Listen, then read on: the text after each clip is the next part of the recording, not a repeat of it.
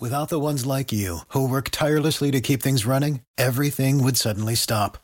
Hospitals, factories, schools, and power plants, they all depend on you. No matter the weather, emergency, or time of day, you're the ones who get it done. At Grainger, we're here for you with professional grade industrial supplies. Count on real time product availability and fast delivery. Call clickgrainger.com or just stop by. Grainger for the ones who get it done. This is the Sports Bash with Mike Gill on 97.3 ESPN and the 97.3 ESPN free mobile app. Now live from the Matt Blatt Kia Studios, here's Mike Gill. Hurts in the gun, Penny to his right. This time, fires, but a completion to A.J. Brown, who loses the ball. It was in and out of his hands. I think that would be, is that going to be a catch and a fumble? It and is. Brown is hurt. Brown had the ball, and then the ball came loose.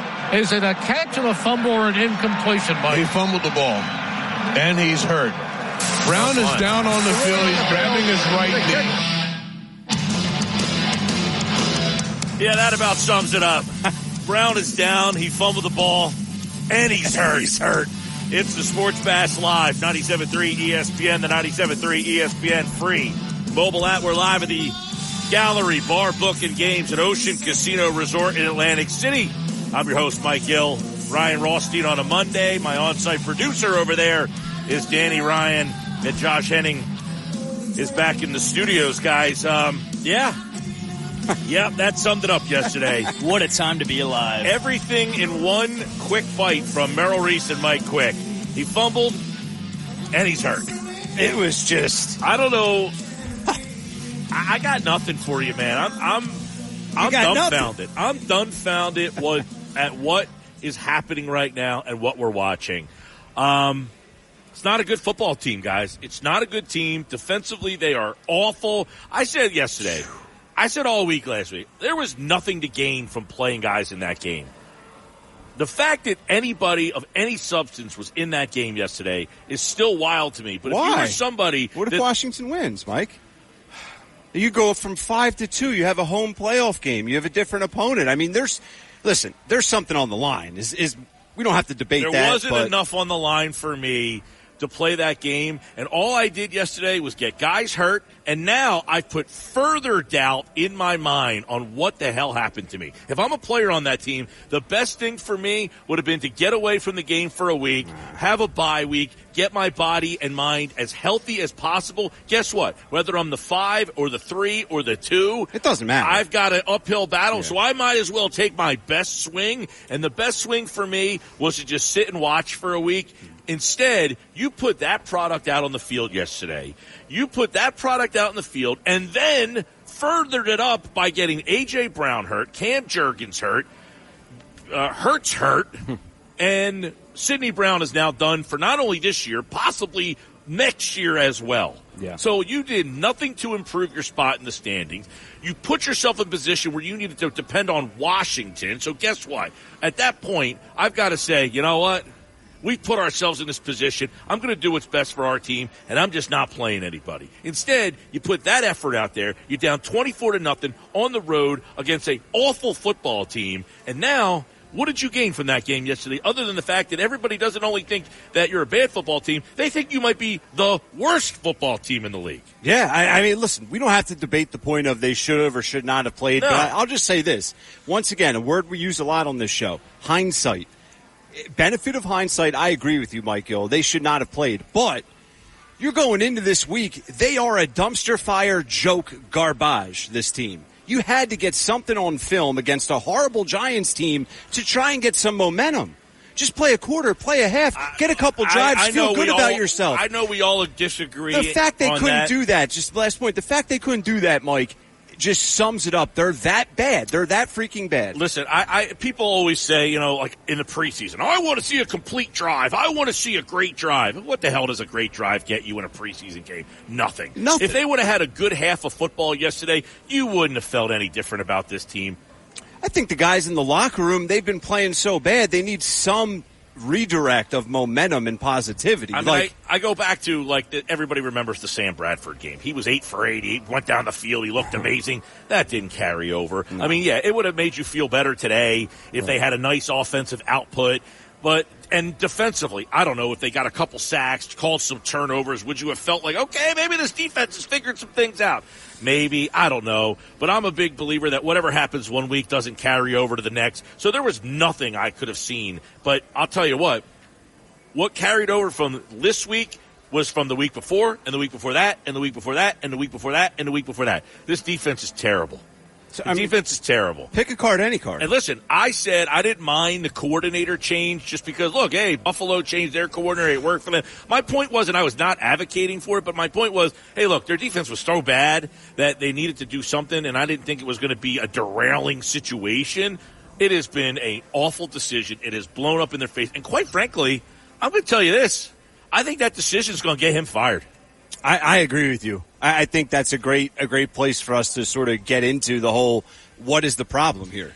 If I'm Jeffrey Lurie and I'm Howie Roseman, and if it is accurate what Nick Sirianni has said, and I don't know that that's accurate. Yeah. There could have been up behind the scenes stuff, but Nick Sirianni is claiming that he made the decision and they told him if you think that's best for the team. But if that's the case, and I'm Jeffrey Lurie, I'm firing him. That decision has ripped this team apart. It blew up in his face. It backfired immensely. And if you're the head coach and your decision was this guy is a better option for our defense, and this is the result, you're gone. Well, it was it was a radical move. Let's keep it real. It was a radical move, and it was an attempt to stop the bleeding. It, it was an attempt to be a solution for. And what happened? A bad problem got way worse, Mike. So yeah, listen, we can take that out of the equation. This guy's been horrid. Even if he did not make that decision, what has Nick Sirianni done to say, man, this guy is great at what he does? And I understand it's 11 win team. I understand he went to the Super Bowl last year. But at this point, you can't stop the bleeding against the opponents that you've played in the last month and a half and with the leads that you've had and you've blown. I mean, the list goes on and on. They can't tackle. They can't stop a nosebleed. They can't pass. They can't run. This is the worst team I've seen, and they're 11 wins. When I watch them play defense, it's hard to watch. I wonder how they can be that bad. I mean, they are so out of place. They have no idea. I don't know what the hell they're running. I mean, there are multiple examples. Haason Reddick is dropping into coverage. Fine. You want him to drop into coverage? The problem is he has no idea what he's doing. He's dropping back into his zone, and then he's in the zone, and he sees the quarterback rolling. So what does he do? He leaves his zone to go after the quarterback because that's what his mindset is. I'm a guy that goes after the quarterback. So I see the quarterback roll and become free. I'm going to go after him. Well, you know what the Giants are doing like a good football team would do, and they're not even a good football team is they're scheming the receiver to fill the zone behind Reddick because they know he's going to vacate the zone. And when he vacates the zone, guess who's there? Hey, wide receiver catches the ball and then nobody's there to tackle him and they're getting 20 and 30 yards of yardage. And they did the exact same thing on the other side of the field. You got Josh Sweat dropping back into coverage and then they roll that way because they know what's going to happen. Yeah. Josh Sweat is going to go after the passer when he sees him rolling that way. And Sweat, of course, vacates his zone. He goes after the quarterback, and then there's a receiver wide open, sitting in the zone, right where Sweat vacated. I mean, you can't make this up It's so about bad. how bad it is. Yeah, I, I equate it to with with you mentioned Haason Reddick dropping into coverage, dropping back into coverage. That's like saying Nate Diaz, you're best with jujitsu and on the ground, but we're going to make you stand up in the octagon to this fight. Like Haason Reddick rushes the passer. Well, who are you fooling? Dropping him back in the zone. I mean, that's just one of a million things wrong on this list with this team right now, Mike. It's a joke, and the offense is just as bad. I know the defense is Oh, listen, listen. At, at what point yesterday? It was, of course, I tweeted this out because if you were at the game, you didn't see on TV. You saw Hurts kind of quickly put his finger up, and I was like, "Man, his finger looked like it got dislocated there." And at what point do you say? And I said to myself before that injury, before the halftime, and before that happened, I said, "At what point do you just have to take him out of the game? Not because you don't want him to get hurt, because he stinks right now. Yeah, it's it's a great point. I, I mean, it was an excuse. I feel like his his finger, uh, the injury, Well, and they put him back losing. out there. They shouldn't. have. And he was worse. he was worse. He had an awful day. The Giants just blitzed him to no end. He doesn't know what to do in the blitz. They don't have any hot reads. The offense is dreadful. Now, you would say, okay, Brown went down. He was out. No Smith. No Swift.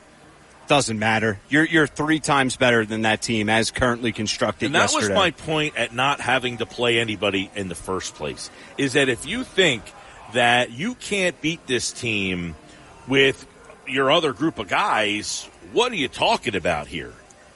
Yeah, I, I saw them report it before the game. Like you know, starters may not play. I'm like, who says Jason Kelce and Jalen Hurts can beat this team? Guess this what? Giants team. Guess what? They put 10 points on the board when the starters came out. They actually had, they moved the ball a little bit. I mean, it was a joke because Mariota fumbles, he throws an interception, and then they run the bubble screen. And of course, the Giants know the bubble screen's coming. They pick it off. Right. And the Giants are so bad, they gave you the ball right back. It's- oh my God.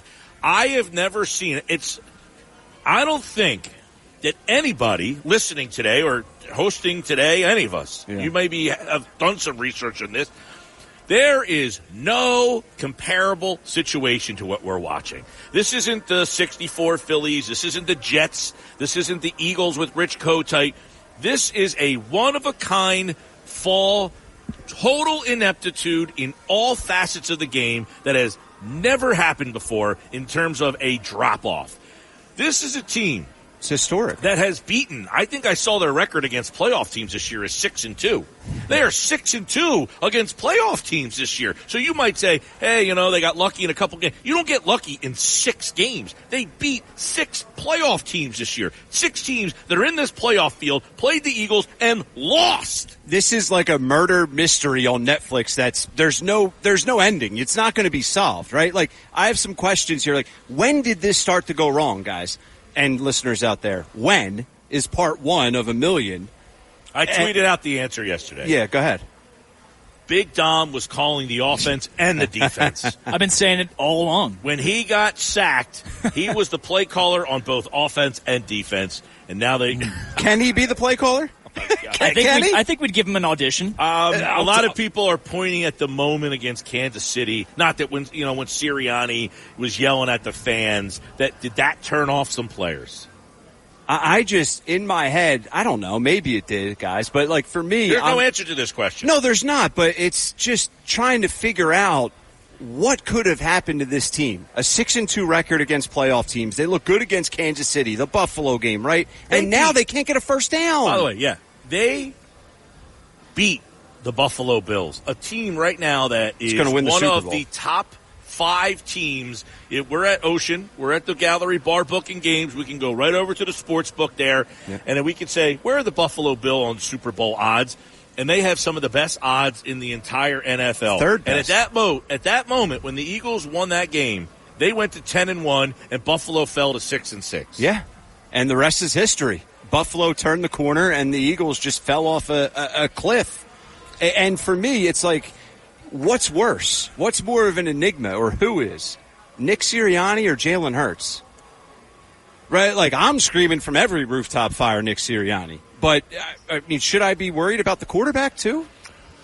I believe you should be. Yeah. Um, I did not like the contract, and it's not because I didn't think that he played well enough to deserve it, but something, you know, what's going on in our world? This Pat McAfee thing, right? Pat McAfee gets this deal with ESPN for like $85 million. And there's a lot of animosity in the ESPN circle of you're cutting people's jobs and you gave Pat McAfee this deal and his ratings aren't very good. Mm-hmm. I mean, quite frankly, look, I like Pat. He's a WVU guy. I think his show is not very good and it's not translating well to television and the ratings are supporting that. Yeah. I, I think his show is perfect where it was. It was on YouTube. It does very well on YouTube. Yep. They moved it to television. Now it's still on YouTube. Now, I think the similar thing happened with the Eagles here is like, hey, this guy got paid all this money and he's not producing the same way. Now, I don't know what's happening behind the scenes. Is he acting different? I can't vouch to that, but I'm wondering if there's some people saying, well, you're not picking up your end of the bargain here. And anytime you know, it's like the movie Major League. When Charlie Sheen got paid the money, he started to act a little differently. And I can't accuse Jalen Hurts of acting differently. But what I can Jalen accuse Jalen Hurts of is at what point does the quarterback have to be the guy that says something that shows I'm in control here and everybody file behind me. Last week it was we were giving AJ Brown the props because he had to be the one that comes out. You know why? Because the quarterback has nothing to say. The standard is the standard every week. Well, guess what? The standard hasn't been met for five weeks now. What are you going to do about it? And his answers are he has turned into Andy Reid. I got to do a better job. Well, it's yeah. you know, and guess what? At some point, when you are the leader and you are the quarterback, somebody wants to hear from you Yeah. that things are dire or things are going to change, and it's not happening. I, I agree with you. I, I've Nick Sirianni and Jalen Hurts. My goodness, that was the tip of the iceberg for me post game. I mean, eh, my my hate from for Nick Sirianni stems from his how he handles himself behind a mic, and after losses. It's just like you get knocked down three times, you get up the four. The cliches from both of those guys. Oh, when everything has fallen apart, you you sound like bozos. You sound like bozos, both of those guys. Well, you know, when Andy Reid was here, they won a lot, and then when they didn't win, people got frustrated because I got to do a better job, injuries, and when the team really started to go off the rails, you were tired of hearing Andy kind of just monotonely go out there and tell you we got to do a better job. All right, I heard that last week. Yeah. Got to do a better job. All right, you told me that two weeks ago. Got to do a better job. All right, this is three weeks now. You're telling me you got to do a better job. Nothing's changing. And this is similar to what's going on with Hurts right now. He is essentially coming out there and saying, standard's the standard. We're not playing to the standard. We got to pick it up. Here's something that Jalen Hurts said yesterday after the game. I mean, he had a lot of things to say, but here is Jalen Hurts yesterday after the game. Uh, after the Eagles lose that game, when and by the way, the Eagles, a lot of them took a while to come out and talk yesterday about what is the identity of this team going into the playoffs. Yeah, I think that's been something that we've searched for and we've been searching for. We haven't really had the consistency uh, that we've desired as a team. You know, that's that's something that that, that we've been kind of looking for. We see a glimpse of it. We have that conversation all the time, where there are moments where you see it, and then there are moments where it's like, oh man, something's not clicking. We gotta we gotta find a way to be consistent and consistent more often. Play at a high level more often, and that's what it takes to win championships. You know, in the end, it's about how you respond to it, and we, we gotta respond. This is what it is. Yeah, that was a whole lot of nothing. it's all he ever gives, Right. dude. Well, that's my point. Is he's the guy that when the team is winning, his answers are, man, he's boring. He's all business. That he wants to do more than just win. He wants to win the whole thing. yeah.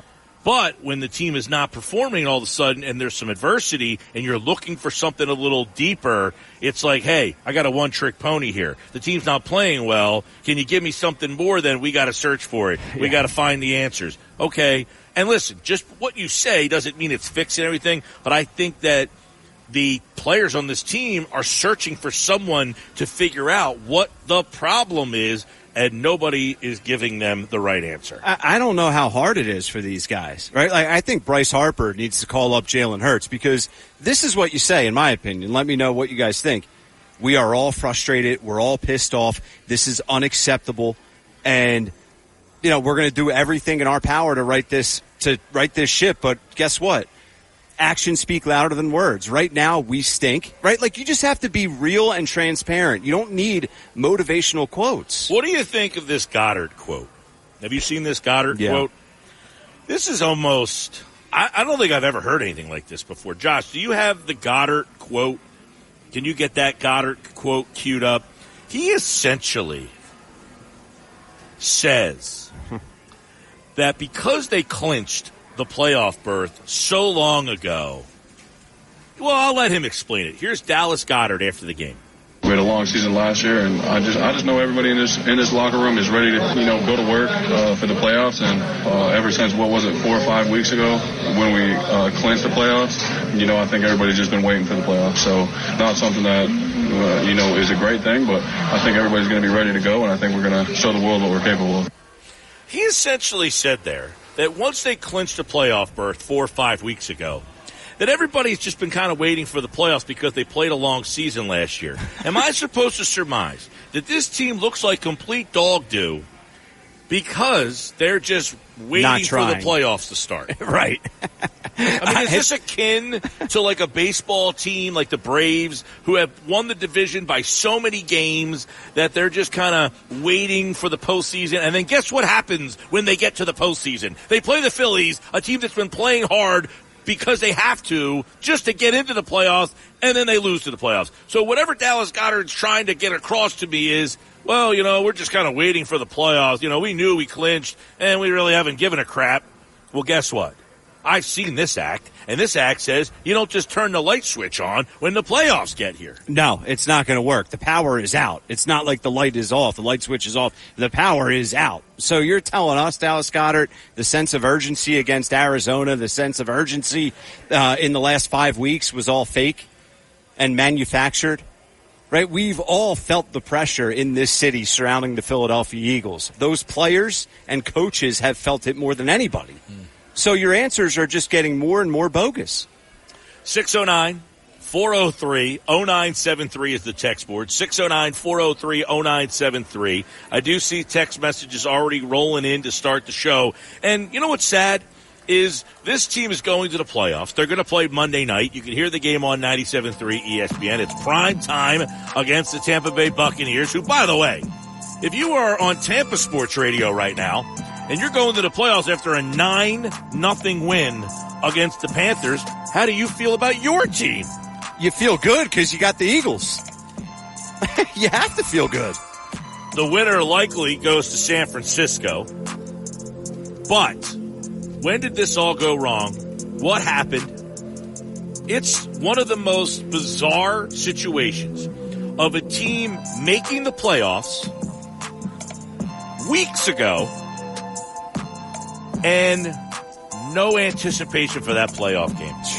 I can't think of any situation where your team has been in the playoffs and there's not like, hey, like maybe we can upset somebody or this is just, I don't care. I never seen it before.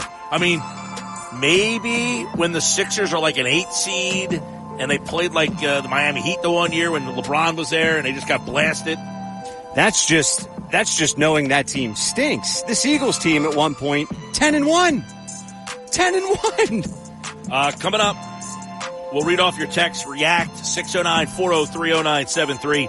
609 403 0973. The Sports Bash live at the Gallery Bar Book and Games on the campus of Ocean Casino in Atlantic City. We're going to try our best to find some answers to all of the problems and questions that this Eagles team has. But coming up, we'll read off your text and hear your reaction to what was maybe, maybe the worst Eagles performance that I can ever remember. That's coming up.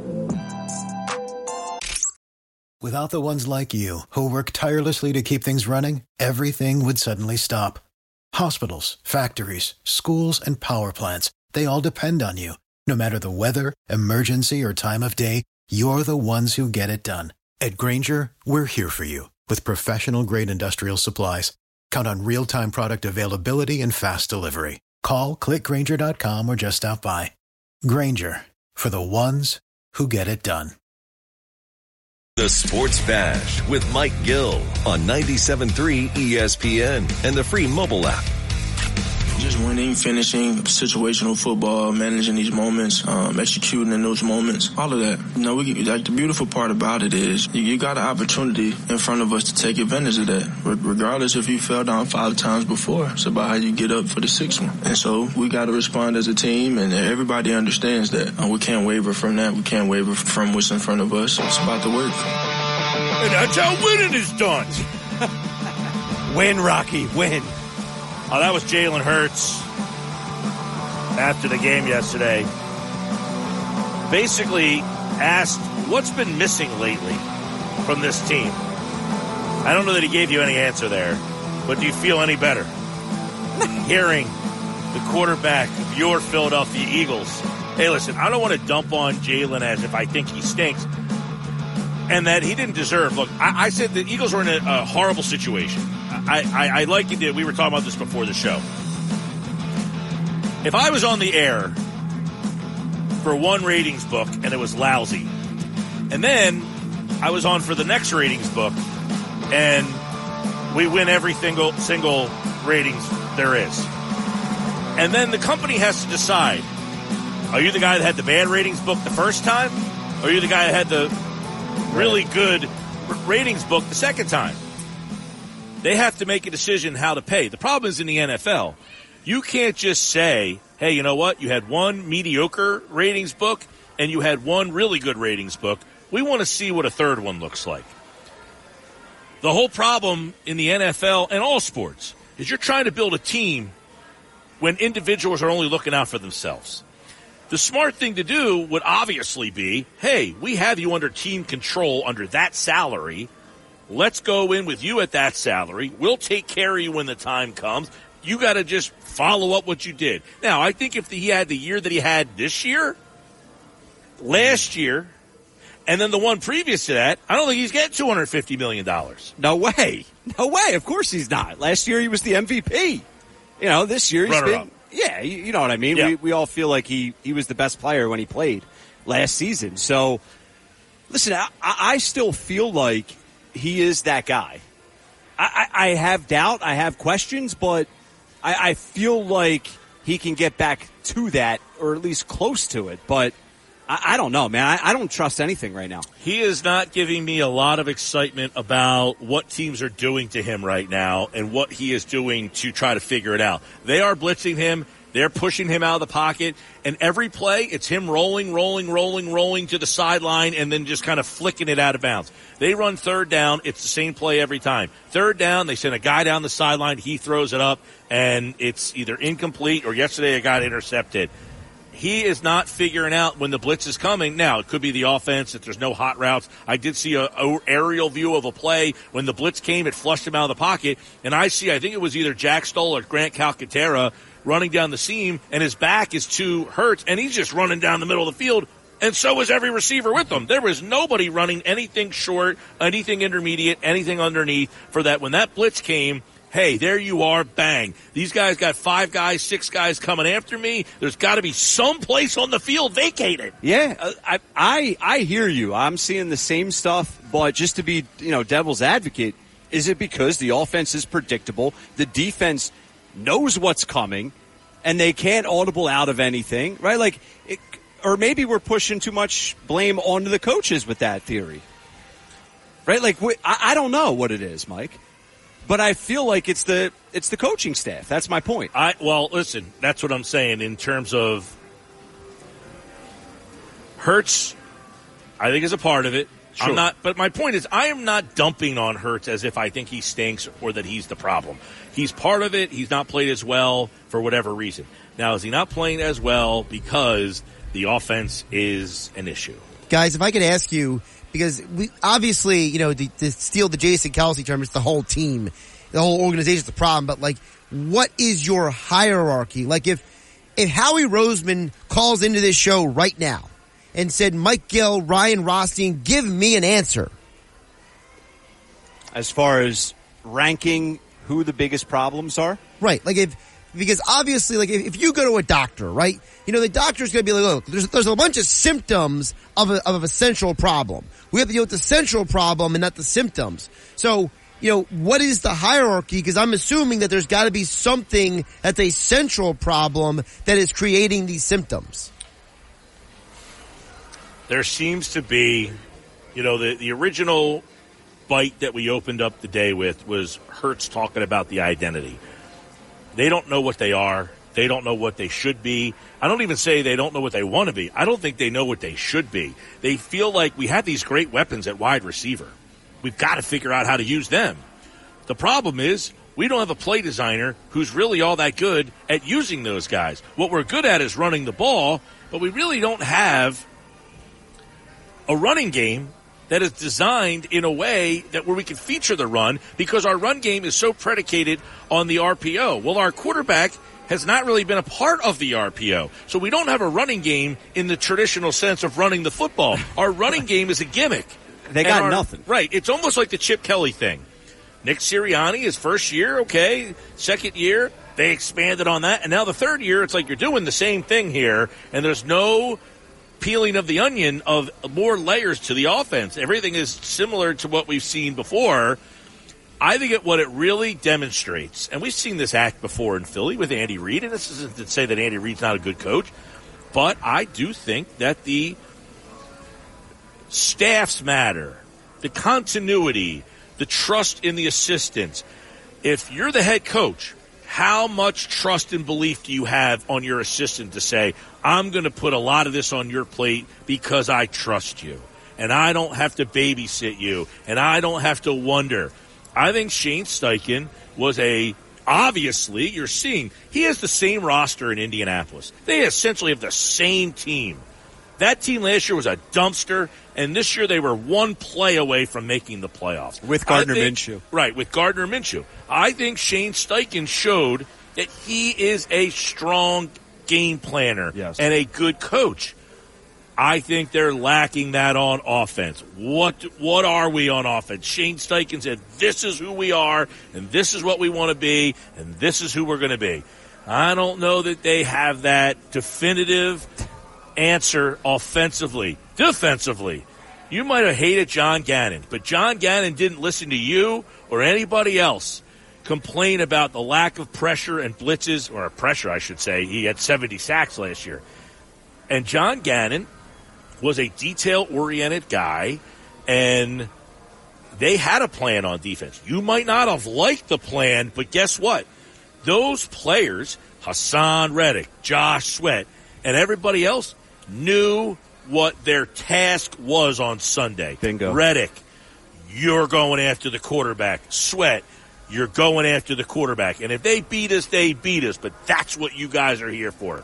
And I don't know that Reddick and Sweat know what they're supposed to do right now. No one does. You hit the nail on the head. Detail oriented and a plan. Those guys last year, they had attention to detail. They had a plan, and guess what? They had a backup plan. All right, Josh asked the hierarchy ranking who the biggest problem is right now.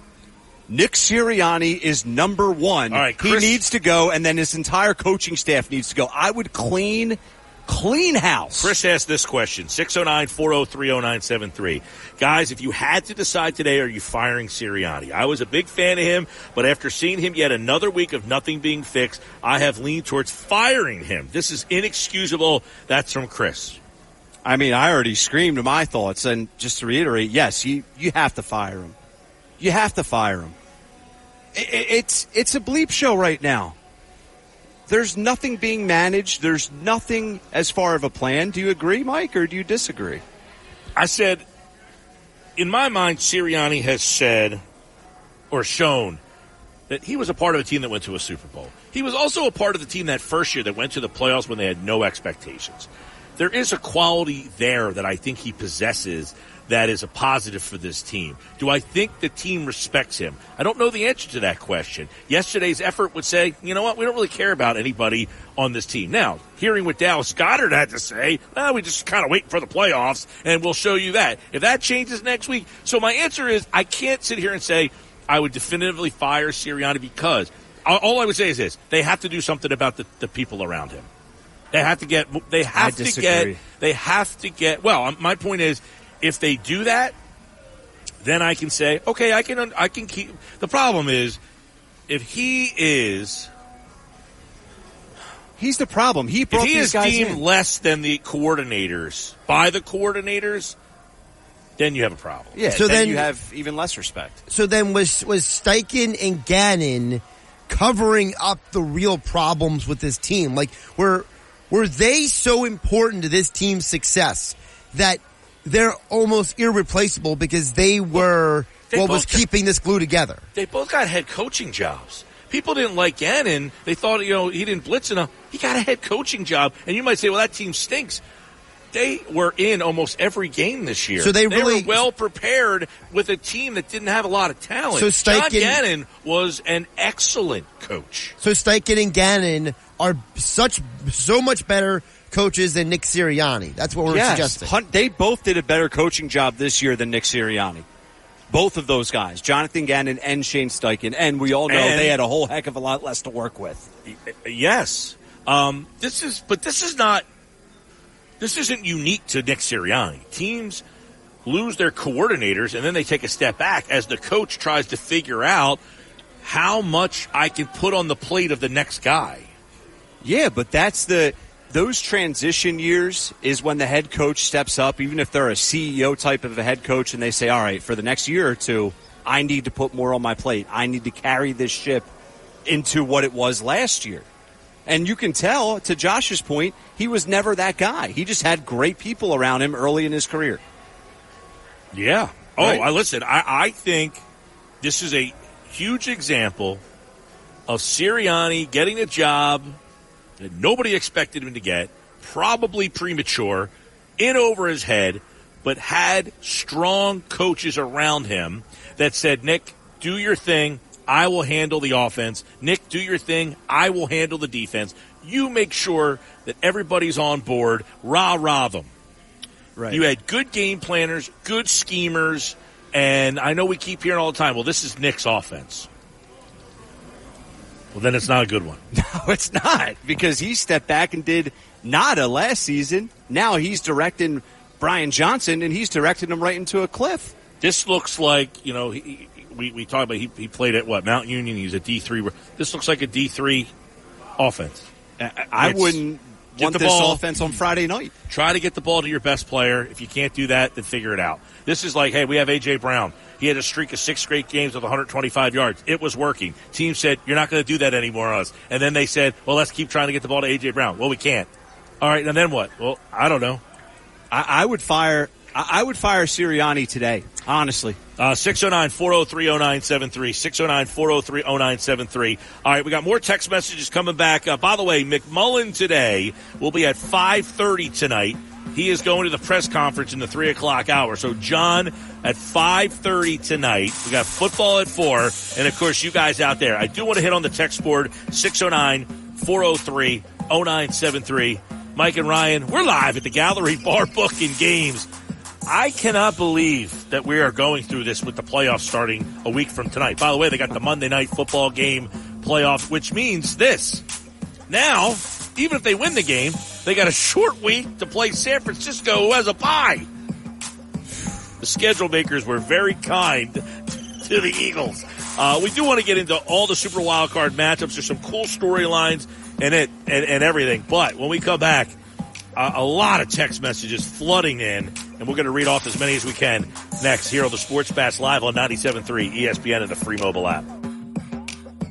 It's For the ones who work hard to ensure their crew can always go the extra mile, and the ones who get in early so everyone can go home on time, there's Grainger, offering professional grade supplies backed by product experts so you can quickly and easily find what you need. Plus, you can count on access to a committed team ready to go the extra mile for you.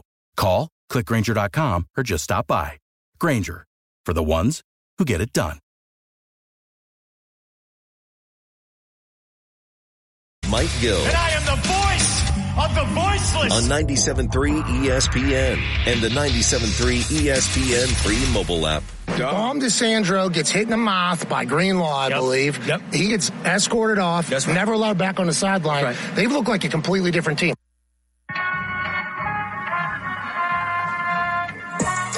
That was Pat McAfee today. He, he had the same theory I did that maybe Dom was calling the offensive plays and the defensive plays.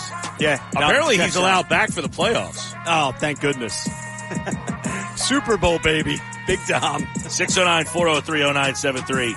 609 403 0973. Uh, text messages coming in. Guys, this is like Doug Pederson all over again. Does well, loses coordinators, give him the boot, repeat. What do you got? Yeah, I don't know, man. It is. It is. When you frame it like that, How identical. Doug, by the way, that team I know. basically had a rough end of the season. They did. I, I thought they were going to win and get in, but not the case. But well, they were eight and three. Yeah, and they basically became the Eagles, a little bit more competitive. Similar, obviously not as talented on the roster, but yeah, They went to the AFC Championship game last year. yeah, but I that mean- was an overachieve. I mean, they Yeah, massively overachieved. They did, but the, the thing about Jacksonville was they got Ridley. Like they added, like people thought they were going to, like they went from AFC Championship game. They got Calvin Ridley. You're like, man, this offense is going to be great. Now I know Lawrence got hurt, and, but regardless, uh, Pederson, them going one and five down the stretch, I think is something to raise your eyebrow at. Let, me just add this real quick. I know we have so many texts, but do we think that Laurie and Howie Roseman are, you know, controlling Sirianni like the puppet that Pederson was? Uh, Colin LBI says Sirianni is a Howie puppet. I bet Howie pressured for the DC change this season. I think it's obvious Steichen and Gannon were the key to Sirianni's success as head coach. Sirianni even gave up play calling because he knew he stunk. So I think if Nick's back, then Howie will pick new coordinators. Hmm. See, that's worst case scenario for me. Because I think this this is just a stench of Nick Sirianni. What is best case scenario for you, Ryan? You fire everyone. You fire everyone. Well, And who's you- everyone though? Are you including The entire coaching. I mean, I, I Okay. want to get rid of Nick Sirianni, Brian Johnson, Matt Patricia. That's not generally a recipe for success. That's a No, it's not. for instability. It's not. Stability is what you yearn for, and this is team that went to the Super Bowl and the playoffs the year before. It wasn't like I they know. were three and fourteen, like they were nine and seven, then elevated to a Super Bowl, and now they've won eleven games again, and we're like, you got to blow the whole damn thing up.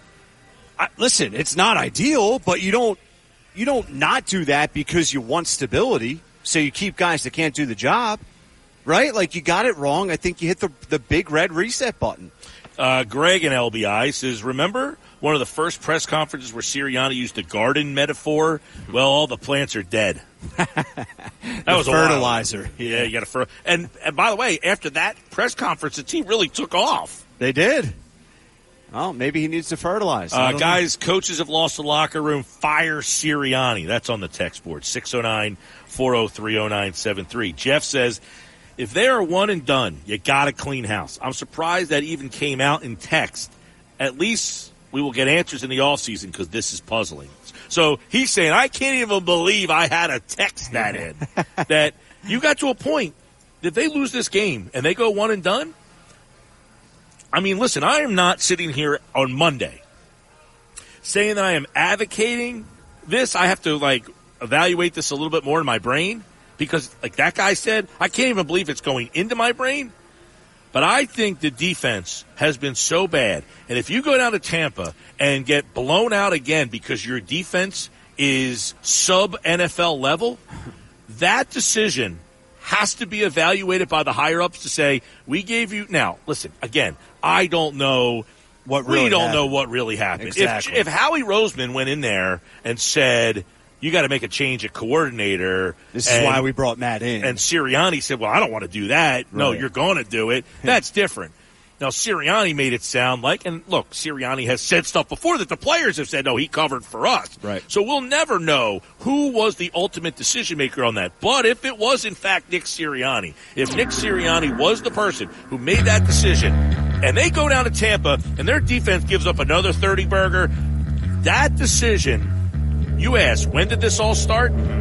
That decision is the one right now that is the only tangible answer I can come up with, man. I, I just want to add, I'm hearing a lot from fans saying, well, if they go one and done, okay, what if they beat the worst team in the playoffs and they get the break speed off them against San Fran? We're bringing everyone back? Like, this game oh, means Oh, there's nothing going to be to me. changes. There's going to be changes. Exactly. Exactly. Uh, Sports Bash Live, 97.3 ESPN. Another text. Guys, Matt Patricia move was the downfall. He stinks. The locker room saw it and they folded. You know, I always wonder, there's got to be some split on defense. Some people kind of say, what in the world are we doing? And other people probably liked it. We'll discuss it coming up here on the Sports Bash. This is the Sports Bash with Mike Gill on 97.3 ESPN and the 97.3 ESPN free mobile app. Now live from the Matt Blatt Kia studios, here's Mike Gill. Fast Live 97.3 ESPN, the 97.3 ESPN free mobile app. Mike and Ryan, we're live here at the uh, Gallery Bar booking games at Ocean Casino. Eagles, Bucks, Super Wild Card Weekend. They'll play Monday night. You can hear the game right here on 97.3 ESPN. When did it all go wrong for this team? I don't know that you can pinpoint when, but I think you can come up with 10 different answers. Probably that's not a good thing. 100. No. That- that's not good. No, not not ideal. No, no, not at all. um, jeez, I, I, I'm racking my brain. Like, am I missing something? Did something happen? Did something stand out? And look, they got beat up pretty good to San Francisco. They got beat up pretty good against Dallas. Here's something that has been a part of the whole season that I don't know that we really focused on a lot because of the fact they were winning, but they were turning the ball over a lot and still winning those games. Yeah. This is a team that continuously turns the ball over. I mean, AJ Brown catches the ball yesterday and he turns it over. They throw an interception yesterday. They turned the ball over four times yesterday. And this has been happening all season long. So when you have a defense that's, let's just be kind, Rye, and say, are average. If you have an average defense and you keep putting them back on the field, that's not a that's not a, a, a way to win football games. It's not a recipe for success. No, absolutely not. You're going to eventually break. It's, you know, the phrase bend but don't break. You, you have no chance of bending if your offense continues to, you know, shoot shoot your defense in the foot. So, yeah, I, I equate all those turnovers to just a sloppy team. Uh, the team lacks discipline, they lack focus, and they're not confident about the game plan. No, they're not. And uh, we uh, will certainly continue to read off your text messages at 609 403 0973. 609 403 0973. But right now, it's that time of the day. It is time for five Danny Rye. All right, let's get it over with. No, I'm, I'm kidding. I mean, there's some some positivity still in the city of Philadelphia. Phillies still not doing anything. Sixers lost two straight. Flyers aren't as good as they've been playing. All right, maybe there's not a lot of positivity, but we're going to act like there is a little bit. Not for the first three questions, though. It's all Eagles for the first three questions. Starting off number one. The Eagles' first round matchup is set as the Birds will travel to Tampa Bay on Monday night for an 8 p.m. matchup with Baker Mayfield, Todd Bowles, and the Tampa Bay Buccaneers. Guys, not going to sugarcoat it. The past six weeks have just been a disaster. I mean, that's putting it nicely, honestly. So, I, I want you guys to at least try and wipe the slate clean and give me an objective answer here. What is your level of confidence heading into the Sunshine State a week from today for the wild card matchup? Well, they're favored in the game. Three points. They're favored in the game. They've played Tampa this year. I don't know what you take from that game. In Tampa. And you can make a strong argument that that game may have been their most impressive complete game of the year. They absolutely dominated them. They beat them 25-11. They ran the ball 40 times for over 200 yards. They held Baker Mayfield to under 160 yards passing. It was probably the most complete game they played all season long. That said, I think Tampa watched that film from yesterday in the last five weeks and said, we are just going to pressure, pressure, pressure, pressure. And by the way, we have no answers on whether A.J. Brown's going to be prepared to play. What happened to Cam Jurgens? Um, Blankenship's got a growing problem. So injuries are going to have to shake out throughout this weekend as well. We'll get updates on that tonight. McMullen at 5.30. But guys, we talk about this all the time. This is why I don't care what the result of a game is. Oh, I got blown out. You blew the doors off this team earlier. Does that make you feel like you're going to beat them this time?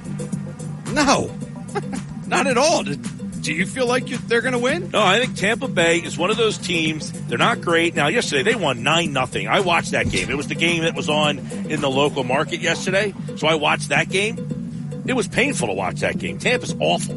I mean, they are awful. But so are the Eagles. Exactly. Exactly. Like, let, us be real here. So are the Eagles. Uh, Carolina has a decent defense. Philadelphia doesn't. Carolina is awful on offense, and Tampa shut them out yesterday. But Philadelphia's offense right now doesn't know what they don't know what ends up.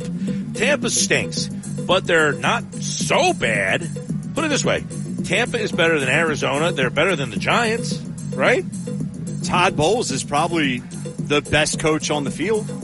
I, I've got nothing on a Monday that makes me feel like in one week from now that I'm going to feel much better. All right, number that for me, one to ten. Level of confidence heading into Monday on a Monday.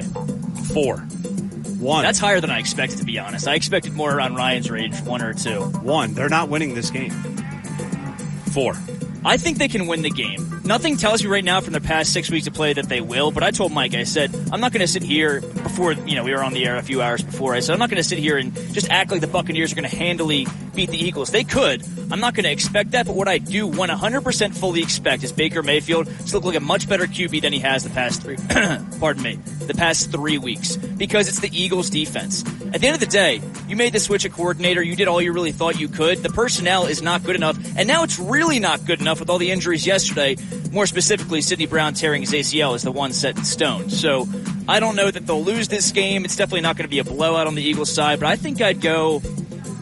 I think I'd go about a five, right above Mike, not too much higher. But Ryan, I don't know if there's any saving your confidence in this season right now at No, all. I, I've seen nothing to be confident. And I have no problem with his answer or anybody else's answer to say, I- yeah, I don't either. have no, no excitement and no optimism about this team. The voice of reason doesn't even have excitement or optimism in Mike Gill. No. I mean, that's how low it's gotten. All right, number two, sticking with the Eagles, and just a general question because it needs to be asked. If you had to blame just one sole individual in the Eagles organization for this six week collapse, just one, you have to, who would it be? I mean, that's an easy answer for me. It's the head coach. I mean, he sets the tone. I'm not blaming him, but if you made me pick one guy, it's the head coach. They are. Do you firmly believe that is why they've, you know, he is the main reason behind this six week collapse? Or do you think he's the face of the organization, he's the face of the project Both. here? Both. Okay. You're the face of the whole thing. So if you have problems and you can't pinpoint, pinpoint what they are, you have the wrong people in place, and that's on you. You can't figure it out, that's on you. And you look like a. I asked this question yesterday. If you watch this Eagles team play the last six weeks, and then they were going into the next season, their their schedule for next year just came out. Not the schedule, but their opponents. Yeah. What would you think this team's record would be after just watching them play this year? A three to five win team. Right. That's maybe. I, I, I have no other answer I could give to your question other than okay. the coach. It has to be the coach. Yeah, I, I knew how Ryan was going to go and that. I'm blaming him. I mean, you said you're not blaming. I'm blaming him. I don't know who else to blame. It's it's Nick Sirianni. He gets the blame. He should Yeah. get it, and he's the problem. Well, the reason I ask that is because a lot of people have directed their attention or their blame towards Howie Roseman. Obviously, Brian Johnson's been under fire for majority of the season. So, you know, again, everyone's hating on Nick Sirianni. The question of whether or not he should return next year, it's it's in the air. It's clearly evident. It's not even just a thought. It's an actual possibility. So, I, on a day like today, where a lot of people are to blame, I figure I'd ask that. But honestly, I got the answer I expected from both of you. I don't even know that I have a number two. I mean, a number Really? two exists, but it's a it's a it's a runaway. Okay, is it a player? Is it management? No, it's it, it's another coach. Uh, pick a card. You can probably go. I'd go Brian Johnson because I- he's been in that position the longest. I saw somebody make a case. I can't remember. It might have been McMullen actually. Make a case that Desai has strengthened his position in that he had a defense that shut down Miami, that shut down Kansas City, that has had solid performances this season with this talent that now Patricia can't get anything from. That Desai is saying, you gave me lemons and I made lemonade. what has Patri- uh, Patricia made? He just squeezed the lemons in the trash. In, in his eyeballs. Yeah, yeah, yeah, exactly. So he can't see how to read an Ah, offense. it burns.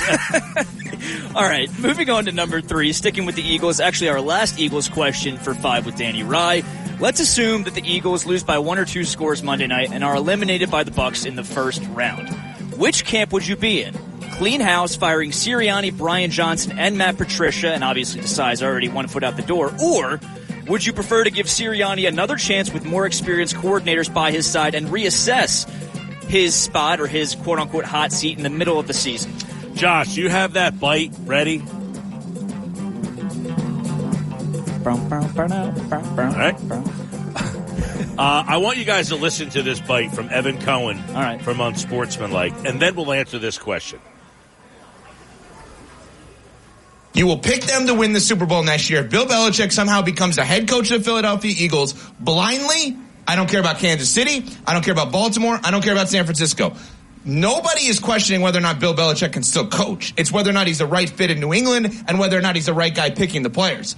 You put Belichick with Jalen Hurts and CC's favorite defensive player in the NFL, Jalen Carter, you are going to pick them to win the Super Bowl next year. Is it as that simple? I, I don't know if it's simple to get Belichick, but I said that off the air.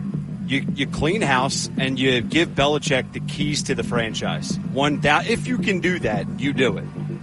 Now, you don't clean house just to clean it because I think you need a contingency plan, of course, but that's my number one option. I feel like they're just two polar opposite personalities there. Belichick very reserved, sticks to business. Sirianni mouthy, culture leader, you know, fired up at all times. How do you think the players would respond to a different personality like that, like a completely different personality? My question is more. It's a goat. My question is more.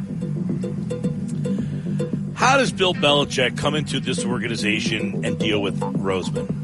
And that's not to say that I think Roseman is the problem. Look, Roseman is a part of this whole situation, but I'm not getting rid of Roseman to give power personnel to Belichick. Belichick would have to coexist, yeah. in my opinion, with Roseman. And a football guy like Belichick, is he going to get along and see eye to eye with a guy like Roseman? And guess what? If you're making me choose, I know this sounds nuts. I'd probably pick Roseman. I would too. I, I, mean, people are throwing Roseman's name out there casually as far as blame. He is the only reason this team has won the amount of games they have won. The only reason they've had any success is strictly because of Howie Roseman. Yeah. I mean, you can go and backtrack some of his decisions and review them, but to say that he's the problem here, okay, he's the problem and he led you with a roster that got you to 11 and 6. Oh, that's a huge problem right there. Right. And they were I 10 mean, and 1 look, before the final 6 weeks. They they got a new head coach after the Pederson thing. They won a Super Bowl. They went to the playoffs a couple times with Pederson, both disappointing, but they still made it. It wasn't like their bad years have been 3 and 14 right? They're not like that. Their bad years are, oh my God, we can't go back to the Super Bowl. It's bad years in the city of Philadelphia with where the standard is. But let me ask you this real quick before we move on from three. If not Belichick, do you still reside in the camp that you want to clear house completely, including Nick Sirianni, if they lose on Monday? Belichick off the market. I, I will say this. To me, how that game goes Monday night is a big factor. Uh, if they go down there and get the doors blown off them, and again, like I said before, if their defense gets the doors blown off against an average at best off, they scored nine points against Carolina yesterday. If they go down gross. there and give up another 30 plus burger to Baker Mayfield, the decision of the coordinator, if it was Nick Sirianni's, to me is a fireable offense. And then at that point, I would say, look, you need changes anyway. The offense is ill equipped you might just say, look, Nick, your offense was fine for three years, but I think teams have adjusted to it. It's time to do a couple tweaks and get a little something different in there. You could stay, but we got to get a different style of offense. The, the league has changed the way they're defending, and that offense is no longer in vogue in the league. You're watching San Francisco and Dallas and other teams all kind of go with this West Coast style of offense. We're falling behind with this style of offense. So I think you got to make a change on the offense of side of the ball, regardless, just because of the way the league is now kind of changing. It's like an NBA team saying, you know what, I got a great idea. Let's get all twos. yeah. Well, the whole league shoot threes. Well, we'll be the team that shoots twos. No, you can't do that. The league has evolved. The Eagles' offense needs to evolve. Defensively, they got big problems. And Ryan, I'm assuming you're in the camp of you want to clear house regardless of whether or not they win or lose on Monday. Yeah, I, I think the only way that I'm talking about Nick Sirianni returning talking. on a on a short leash is if they get to the NFC Championship game. That's the only way because. Yeah I said it earlier, no chance I'm giving this team of winning on Monday night. But if they win, I won't be shocked because their opponent stinks on ice. So if they beat a crappy Bucks team and then get the break speed off them against San Fran, what changes between today's combo and that one's? Stink on ice indeed. Baker Mayfield yesterday against the Panthers, a 72 passer rating, 137 yards, zero touchdowns, zero picks, and a 62 and a half completion percentage. Guarantee he'll have at least two touchdowns, 200 plus yards, and a passer rating above 85 against the Eagles. You can solidify that. All right. Moving on to number four, switching our attention to the Philadelphia 76ers. With the NBA implementing new load management guidelines this season, Joel Embiid will have to play at least 65 games to repeat as the NBA MVP, meaning he can only miss nine more games max after missing Saturday against the Jazz. I have a follow up I want to ask, but to start, what's your opinion on the NBA's fairly new rule to qualify for a major award tying in with load management? I like it, but I don't like the fact that it's tied to an injury. Like if you get legitimately the uh, like I don't know if like you sprain your ankle, that's Yeah. a tough one. His ankle injury that made him miss Christmas Day and then a few games after that. That was a legit injury. If you don't play enough games, though, you can't be MVP of the league. Yeah, but Fair what if it's foul. like, and this will be part of my follow up, but what if you play 62 of 65 required and you get snubbed and you're like the clear MVP? That's where I think it's like, yeah, but like, look, the year that Embiid didn't win the Rookie of the Year, he didn't, I think he played like 38 games or something. Yeah, which is- 34 or something. Um, By the way, that rule applies to every award but Rookie of the Year. So if Huh. Victor didn't play 65 games or Chet, they could still win. Continue though. But I I like the fact that you have to have a minimum because you got to get these guys on the court. Yeah. You got to get them on the court. So look, and, and my my answer to I don't know where your next part of this question is going is. I hope, and I don't know if it's the case. I hope it didn't look good the other night when they had Embiid out there playing. They're getting their ass kicked, and he's out the there to score thirty points. That was a horrible look by whoever made that decision to allow that to happen. But that said, I hope Embiid says, "I don't care about the MVP. I want to win the damn uh, championship. And I hope he learned from watching Jokic. Okay, I you won the MVP last year. Great, I won the NBA championship. And I hope Embiid says, you know what? All these years, I kept trying to get that. I felt slighted, and now that guy's got the championship. That's what I want. Well, that I hope my that's what, I, follow-up. what he goes for. I'll Yeah. say it for the sake of asking. Do you care at all if Embiid hits the game minimum to win a second straight MVP, or you just want him healthy for the playoffs, and that's all that matters to you? Yeah. I, I just want him healthy. I, I can care less now about the MVP. We need. I feel like this team can win a championship. And that's the first time I've said that uh, in the Joel Embiid era. So guess what? If you have to play 55 games to get that ankle right, you play 55 games. Period. And your thoughts on the NBA's rule about load management and as far as it applying to the awards? What, yeah. What do you say? Same, same thought as Gill. I, I like it. You have to get these guys out, get these guys out there, and you need a, you need a minimum. You need a minimum amount of games played, or else it's just, it's just a romper room. Yeah, it, it's tough. Like if he played 64 and missed it, I would be a little sick about that. Maybe they'll tweak it in the following years, but we'll see. Definitely an interesting conversation, interesting topic to bring up. All right, my fifth and final question from NBA to the MLB. No Phillies offseason news to chat about, so let's go to the Hall of Fame ballots. The Hall of Fame ballots, or at least 126 of them, which accounts for about a third, still plenty left to flood in, have been made public. Here's how some ex-Phillies on the ballot are doing. Billy Wagner has 101 votes, 80.2% of the third. Chase Utley with 55, that accounts for 43.7%. Bobby Abreu with 23, that's 18.3%. And then former, what was it, 2006 MVP Jimmy Rollins with just 18 votes, 14.3% of all Rollins votes was below public. Abreu? Yes. Which is shocking. So with that, my question is, well, first off, I want to preface the results of this year's Hall of Fame class will be announced on Tuesday, January 23rd at 6 p.m. on MLB Network. But my question is, are you at all shocked with how many votes Utley is receiving, given it's his first year on the ballot? And on the other end, are you shocked with the little amounts that Jimmy Rollins is receiving during his not first, not second, but third year on the ballot?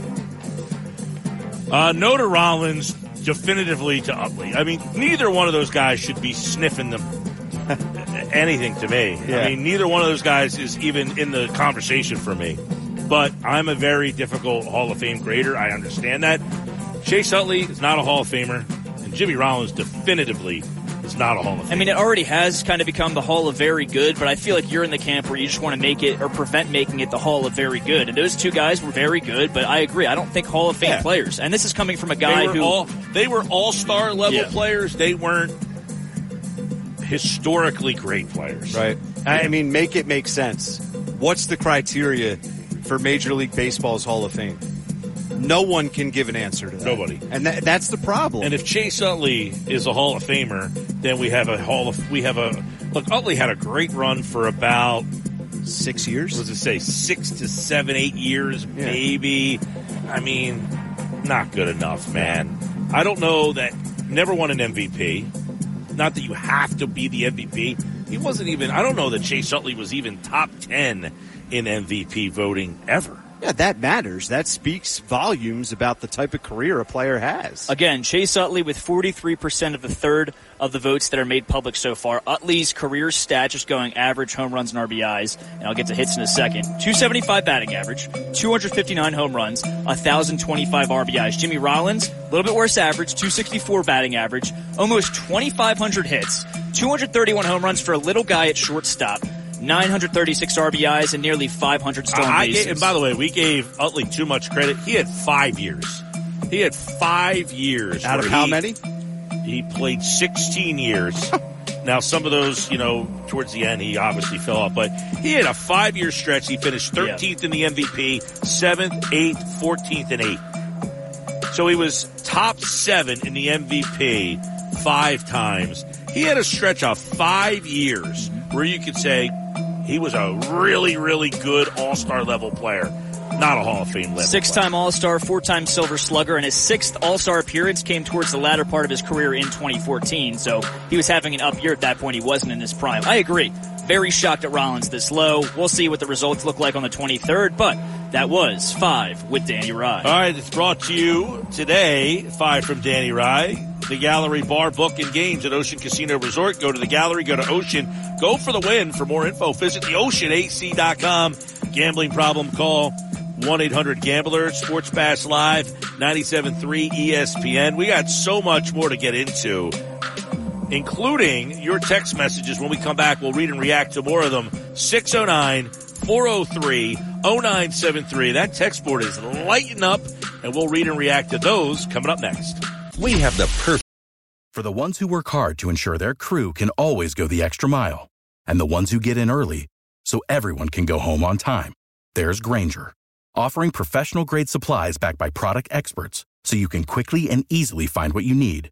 Plus, you can count on access to a committed team ready to go the extra mile for you. Call, clickgrainger.com, or just stop by.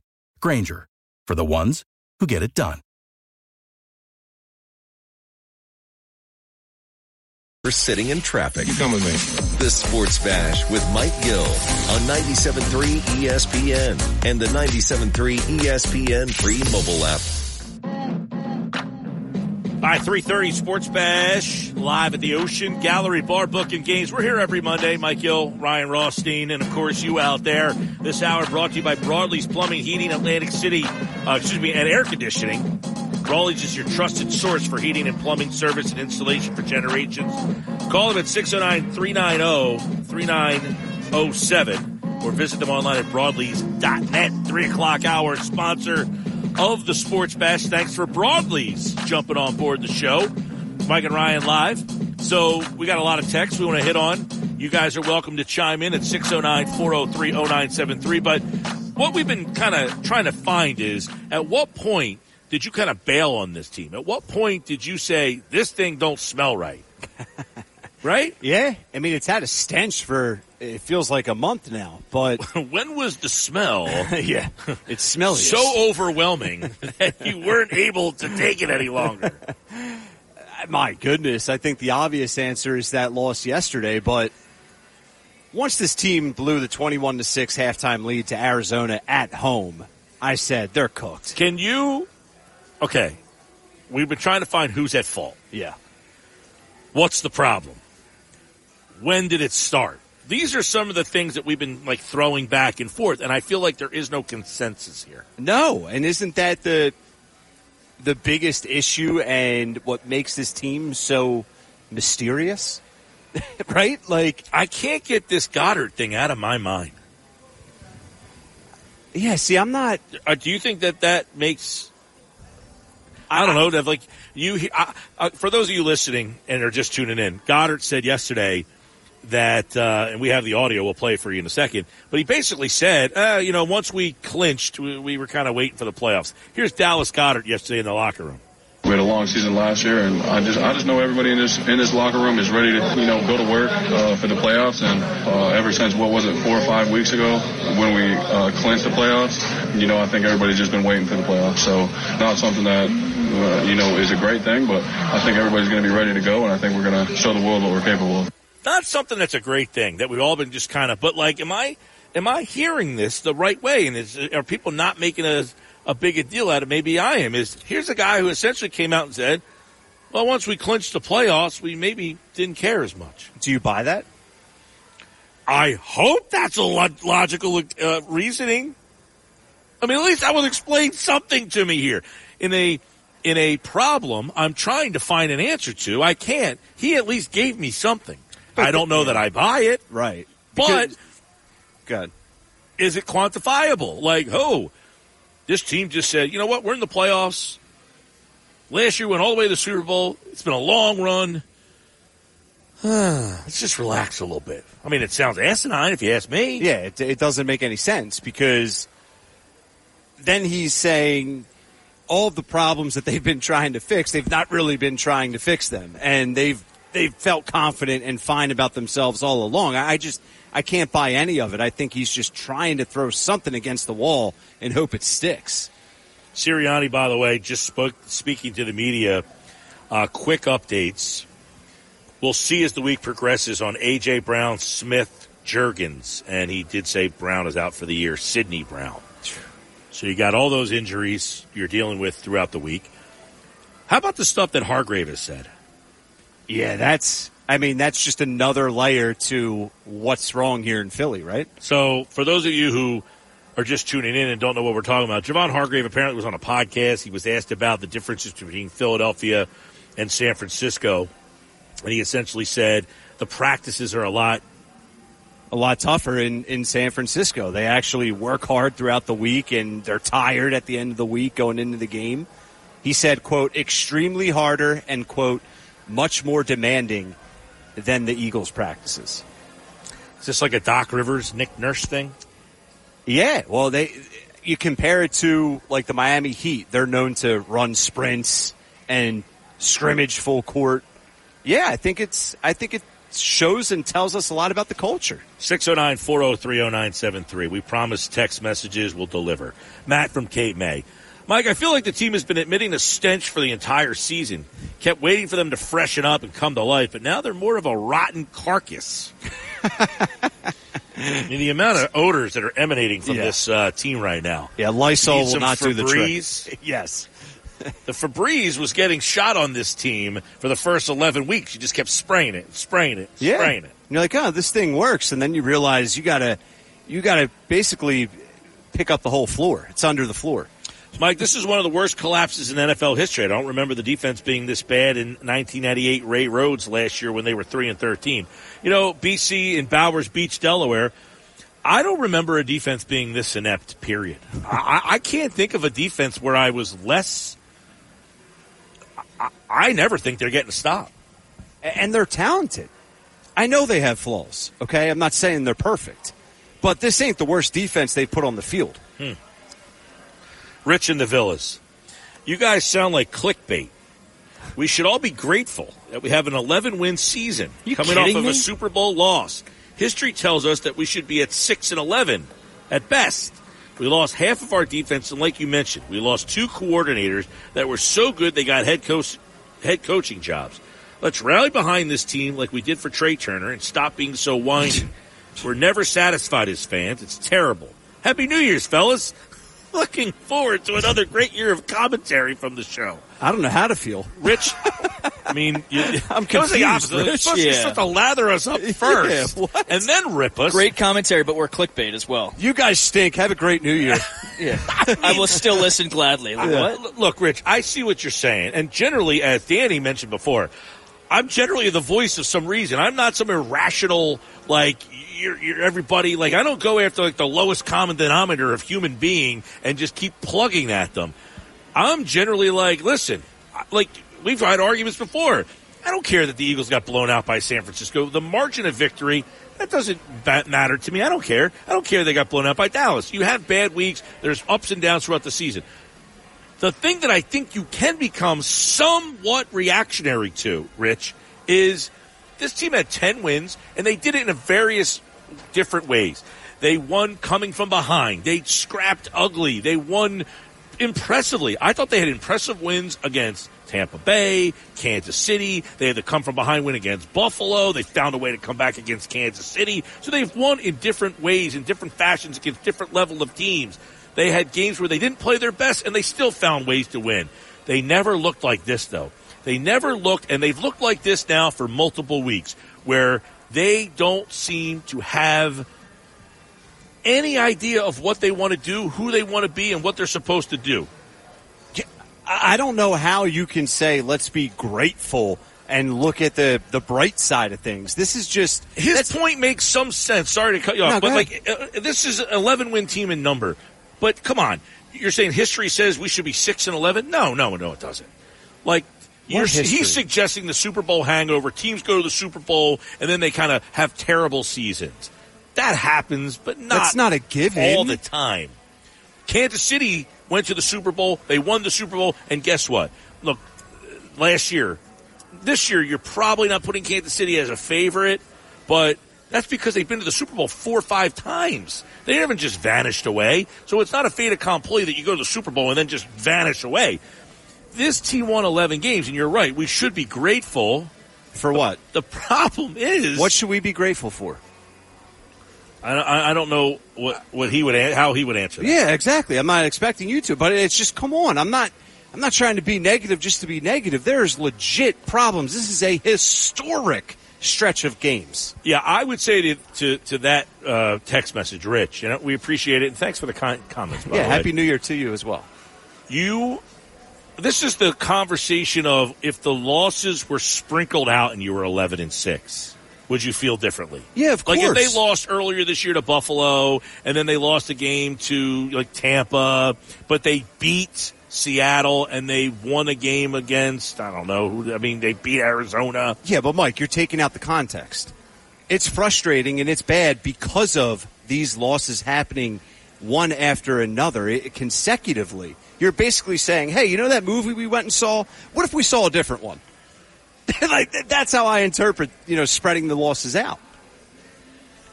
Yeah, that's well, that's but the fact of the matter is, it's not only where the losses occurred, it's who they occurred against and how.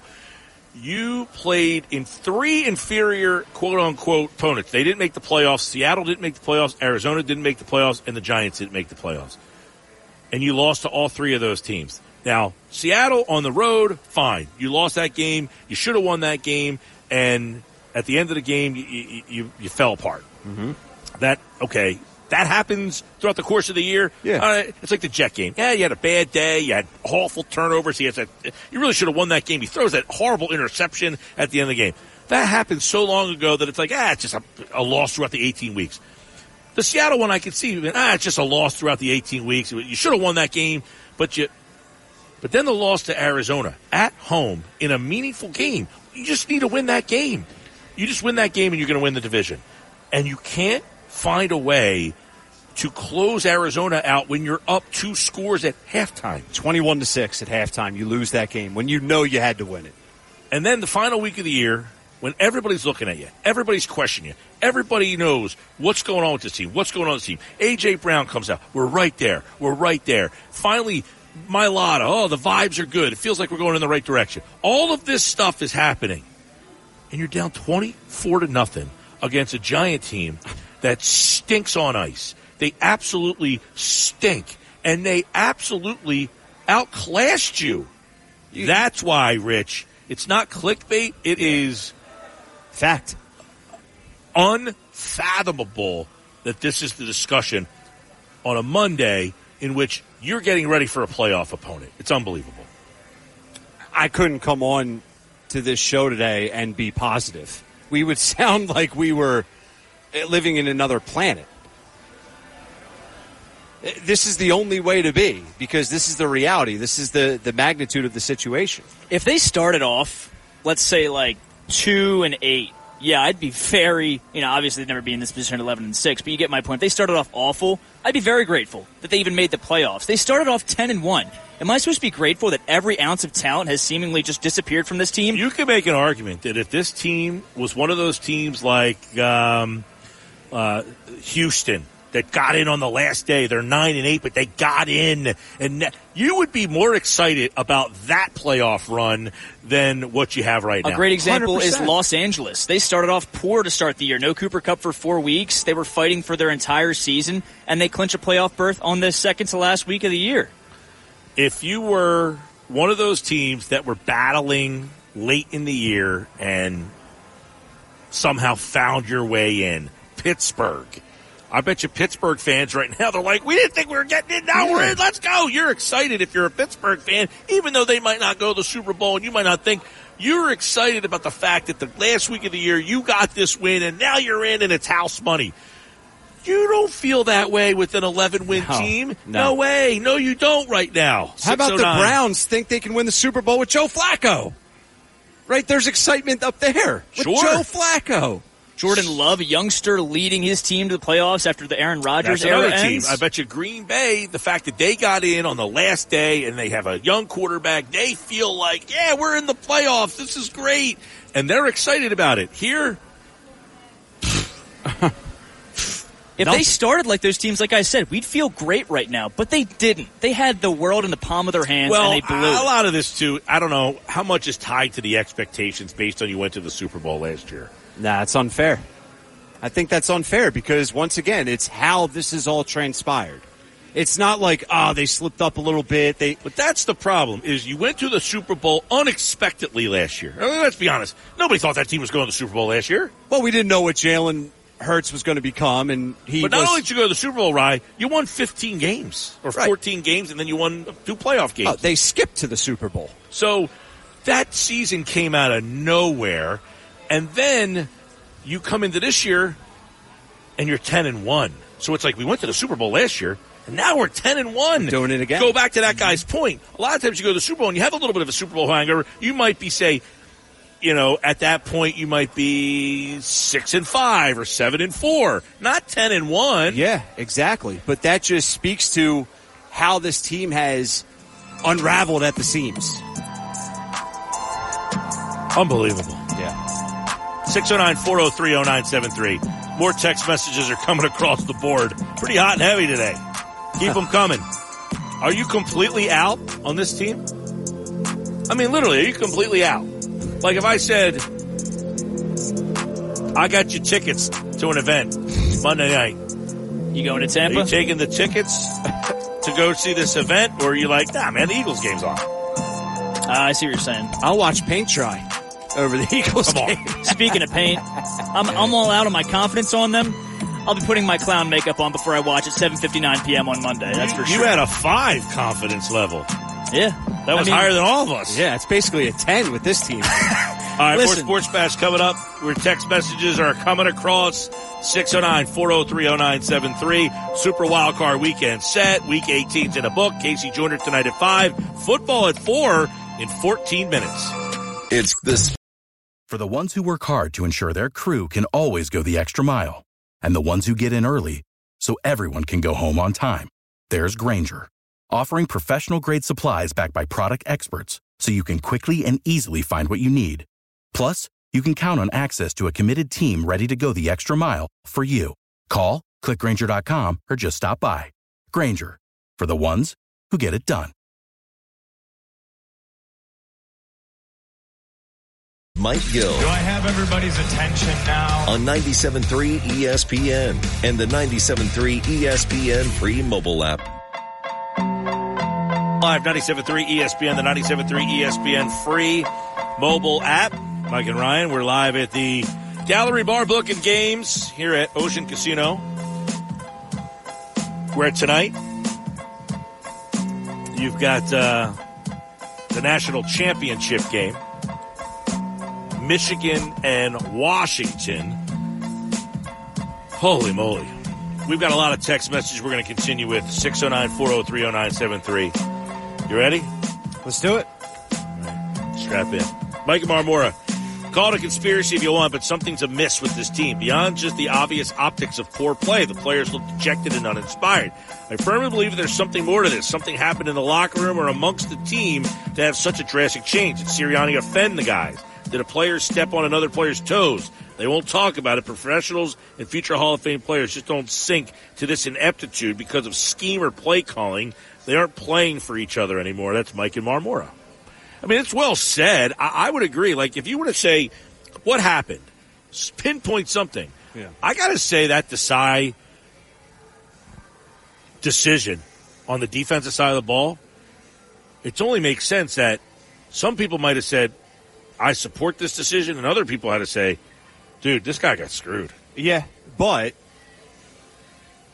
why did they make that decision? Fair or foul, they made it because the ship was already starting to sink.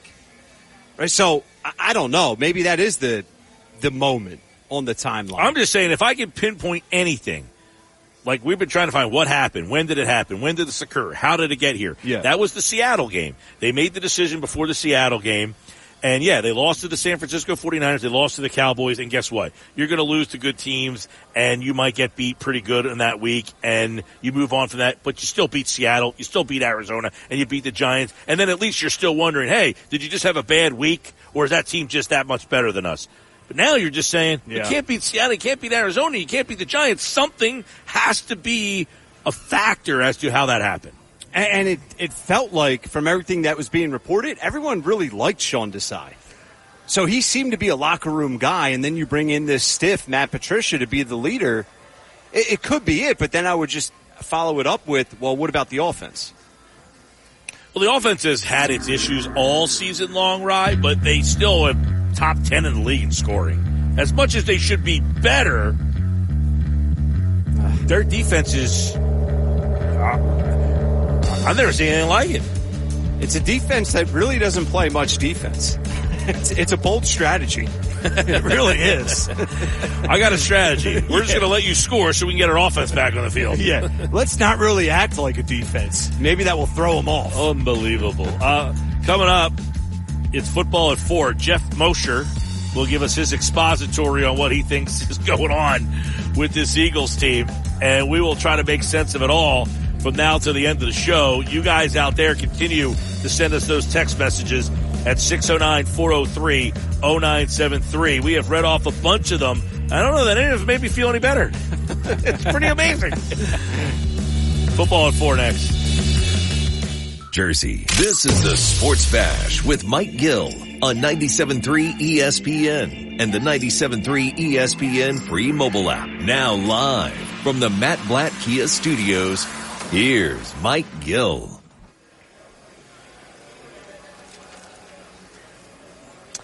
All right. I was waiting for the music that never came. Four o'clock here on the Sports Bash Live, 97.3 ESPN. Uh, football at four. it's like the Eagles defense. Gee, I got uh, Sean Desai and Matt Patricia on my side in this Yeah. game, it feels like. Football at four brought to you by Bet365. Whatever the sport, whatever the moment, it's never ordinary at Bet365. I feel naked. I was like, no, no music, nothing. I was like, uh, am I getting anything here? I don't even have a voice in my ear telling me like, go ahead. I think this is how the Eagles defense feels. Yeah. you know? Well, now the music's unnecessary. Lost. Thanks a lot. uh, all right, Mosher. Sorry about that. I apologize. We're on remote today. How are you, buddy? I'm, I'm just mad you guys beat me to the joke because as soon as you said uh, you were waiting for something that never came, I was ready to dive in and, and just go full on Eagles jokes with you guys. Yeah, I, I, yeah, we were the Eagles defense. We're standing out here. Our coordinator back there basically gave us a terrible game plan, and we didn't execute it very well. It's like Haason Reddick dropping into coverage. Oh man. Um, oh boy. So let me start with, in your mind, Oh, where God. has this all started? Oh man, where when you say where has this? I, like we, what we're clearly talking about is the funk that the Eagles are currently in, where it seems like they can't do anything right. Is that is that because we can really kind of, if we want to peel back all the layers of the onion, we can talk about the first ten games of being ten and one, but all those sort of opportunities that opponents didn't capitalize on that was gift wrap for them that that made us realize that. Remember, when the Eagles were ten and one, they had the lowest margin of victory, combined margin of victory of any team at that point that had double digit wins. They're only like a plus 43 through 11 games, which means on average you're only outscoring your opponent by about four to five points, right? So there were a lot of close games that they won, but we all looked at that as resolve, resiliency, no Super Bowl hangover, mental toughness, and somewhere along that line, if you really want, I think the 49ers game kind of broke them. Um, they clearly realized, like we all did that day, guys, that they were not on the same level as the 49ers. And the mistakes that they were able to overcome were not going to be able to be replicated against a team like the 49ers. And then the next week when they lost, right, to Dallas in a similar fashion, not as bad, but where they were just outclassed, is when you started to realize that this team was a flawed team. It wasn't an elite team. They were starting to come back to earth. And then I would say that that is sort of where organizationally the panic button started to get pushed that forced them to want to look at their defensive play caller, change that. And since that point, obviously, it's been downhill to the point now where even the offense, which I talked about throughout the year as not being great, has really been also impacted and is not um, progressing. In fact, is regressing as well. Right. So they lose the game to San Francisco. They lose the game to Dallas, and now doubt starts to creep into their mind. They get um, this idea to change the play caller that that might save the season. Do you think that there there became a divide for people that said, "What are you doing to decide here? This isn't fair." And do you think that's a possibility of why we're seeing what we're seeing defensively? That's possible. You'd almost have to ask individuals. You know, I know Clay Harbor um, who was on the 2012 team that observed the firing of Juan Castillo and the switching place of Todd Bowles.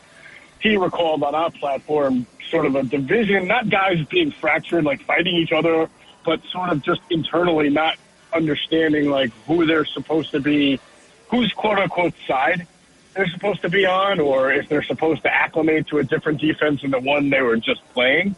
Um, I do think we should also look at the play calling change that happened before the Seattle game, but things I've heard are that they were already making different changes on defense as far as who was in charge of what down and how the defense was being run structurally, even prior to that.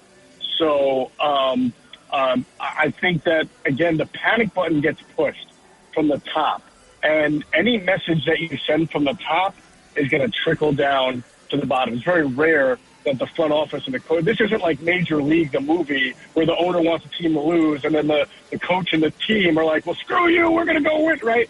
What happens at the top trickles down, and when you see the panic button getting pushed, and there were players, by the way, who were, as we know, were concerned about things going on under Sean Desai defensively, and it started to, to talk about how they saw uh, things. But as soon as you start to change play callers and then implement a play caller who runs a scheme that is not a whole lot like the scheme you were running or trying to mesh two different schemes in one as we're seeing now, um, that's when organizationally you start to lose your finger on the pulse and you start to lose your players, not necessarily their confidence, but their ability to play and react the way they know because they're not really understanding of the assignments they're being asked to carry out. And it's not something they've been working on and drilled in since training camp. Mosh, is there? I know there's a chance, but I'll phrase it this way: Is there any chance that it was not Nick Sirianni's decision to go to Matt Patricia? Because that's a a key moment in the timeline, obviously, and we've debated this all day. Like, if Nick Sirianni actually made that decision personally, I don't know how the heck you bring him back, regardless if you win this game on Monday. It's not my understanding, Ryan. You know, and, and my understanding is, is that he was definitely concerned about how the defense was going through the first 11 weeks, especially after what we saw. Uh, even in, the, I guess, you know, you start with the win against Dallas where things didn't look so good. Um, and then you go into the loss to the 49ers, the loss to Dallas.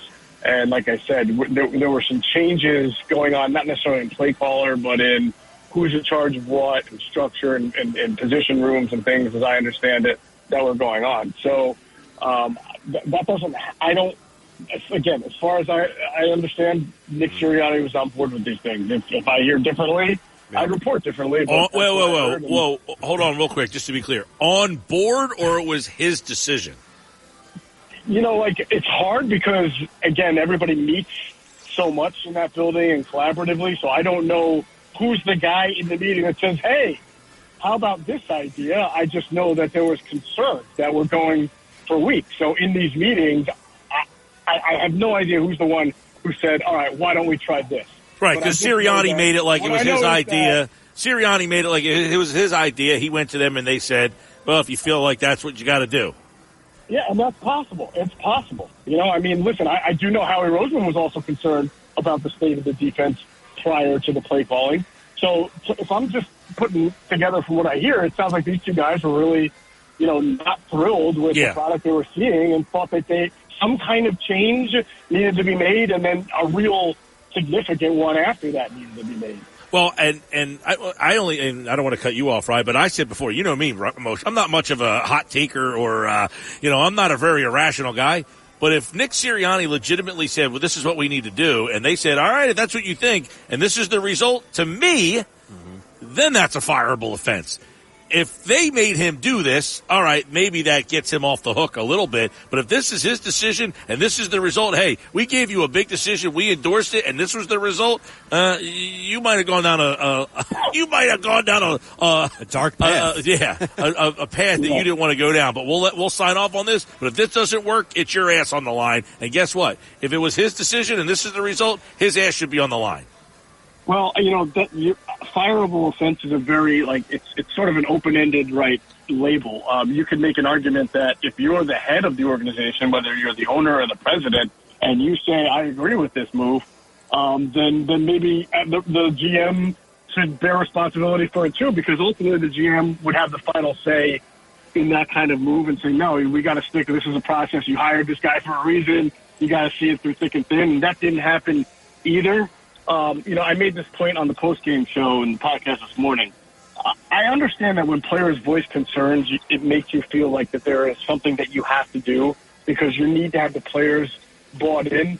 But I think if I were in this situation, I would say to the players, if they were concerned, and by the way, I never heard that any player disliked Sean Desai. It wasn't a personal thing. I just think it was about the structure of the defense in certain, the way I heard about it, just, just some of the things they were doing. Um, but I would have to explain to the players, look, you don't like it, but here's the alternative. We can't just hire some guy off the street to call this defense. The guy that we have in house, he's a defense. He's been a defensive coordinator before and had success, but not in this scheme.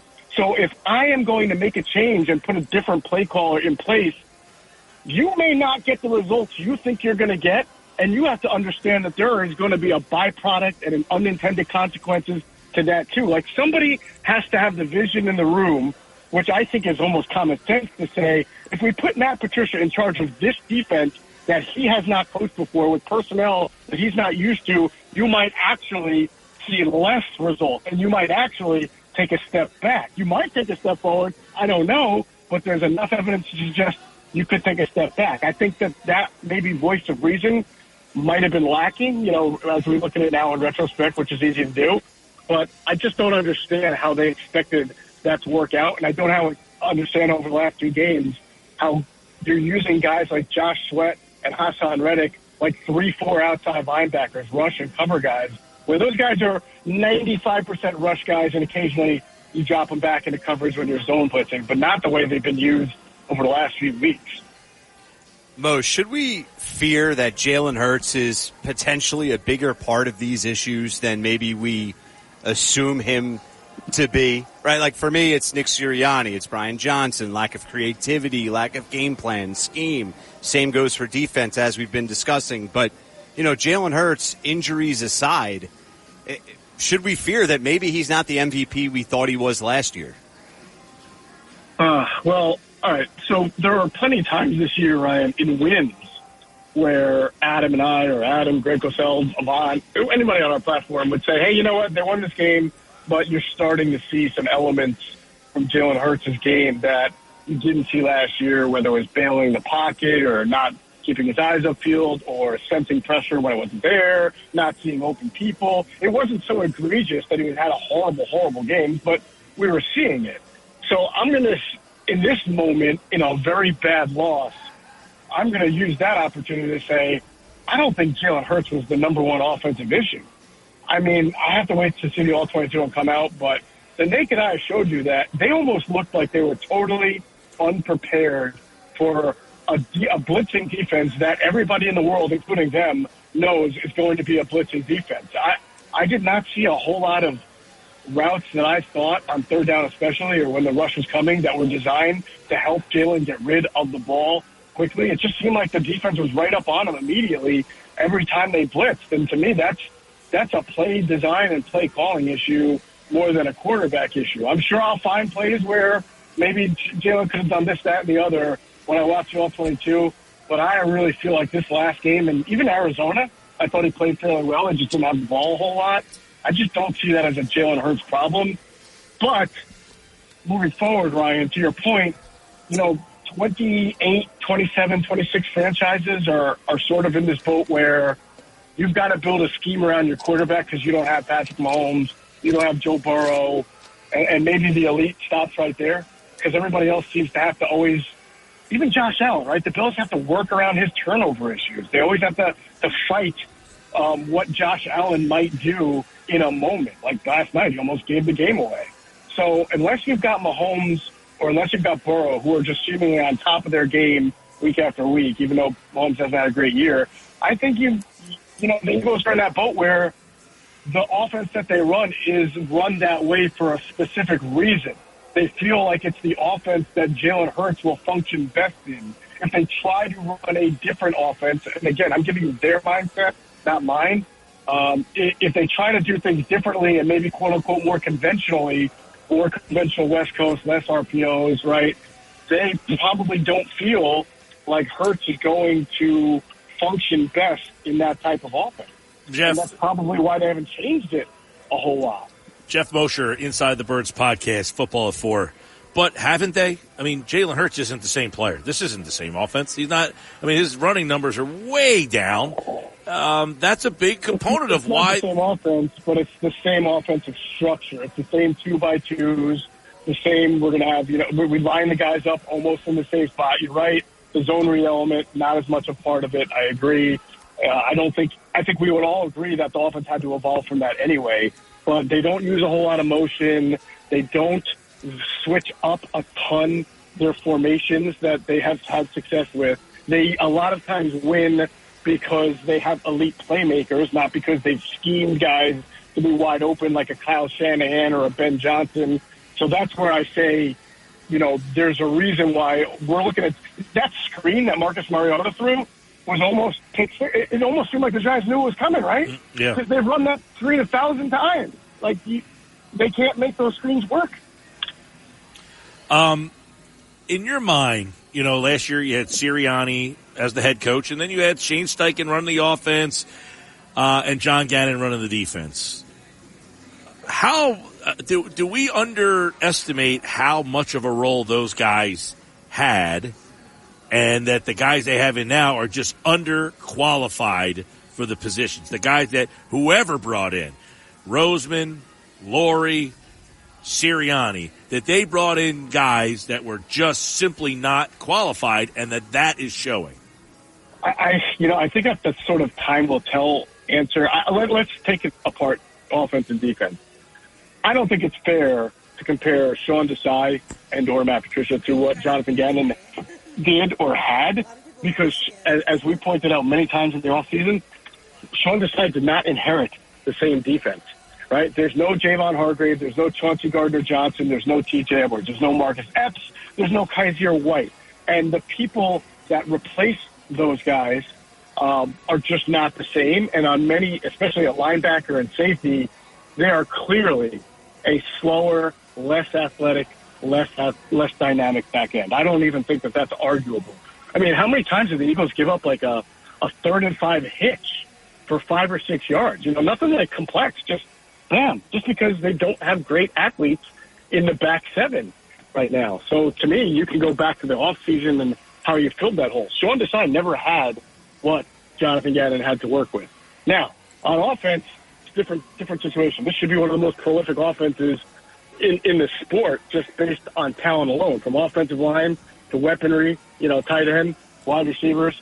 So there, you make a much better argument. I, I, I would say anybody would make a much better argument that Shane Steichen had the magic touch uh, to where Brian Johnson doesn't. But I still think that there's a bigger issue if Jeff Stoutland, Kevin Patullo, and Nick Sirianni, and Brian Johnson was there last year. If this offense has sunk to where it has sunk, and four of the five guys are back, that to me speaks to the offensive concept as a whole being stale and not evolving more than just saying Brian Johnson sucks and, and Shane Steichen's great. Do you believe in the current game plan and scheme right now that the Eagles are running? Nick Sirianni was asked today, do you plan on making any changes going into Tampa? He said, no. I, I mean, okay. I mean, I, I, guess I'm the idiot here. I, I, I don't know. I just feel like, how do you not elaborate on that on that question and give a different answer, right? I, like, do you have any confidence yeah. in what this team has been doing? I, I don't know how you could. I honestly, yeah. I've I've tried. I have picked the Eagles to win in each of the last four weeks, thinking that they will figure it out. They are uh, they have been a well coached team for the better part of two and a half years. They have really good talent on offense. Um, you know, they don't have great talent on defense, and I don't, I, I do not expect them to figure that part out. Right? I have zero, zero point zero percent confidence that they can figure out the defense. Now, that doesn't mean they can't be Tampa. Tampa stinks. Um, but I, I have zero confidence that they can do anything more than get past Tampa because of what they have done to themselves defensively. Uh, and by the way, Nick Sirianni said he wasn't making any changes at play caller the week before we found out that Sean Desai got demoted. So you got to take what he says with a grain of salt anyway. But I, I, I want to have confidence that the offensive brain trust is going to look at itself in the mirror and say, we've got to make changes in what we're doing. But I've said that for a couple of weeks now, Ryan and Mike, and they, I have not seen anything that I would say is a major drastic change. So no, my answer is no. I'm not very confident. In your mind, Geoff Mosher, do the Eagles enter this week having, if they go one and done, having to evaluate their coaching situation?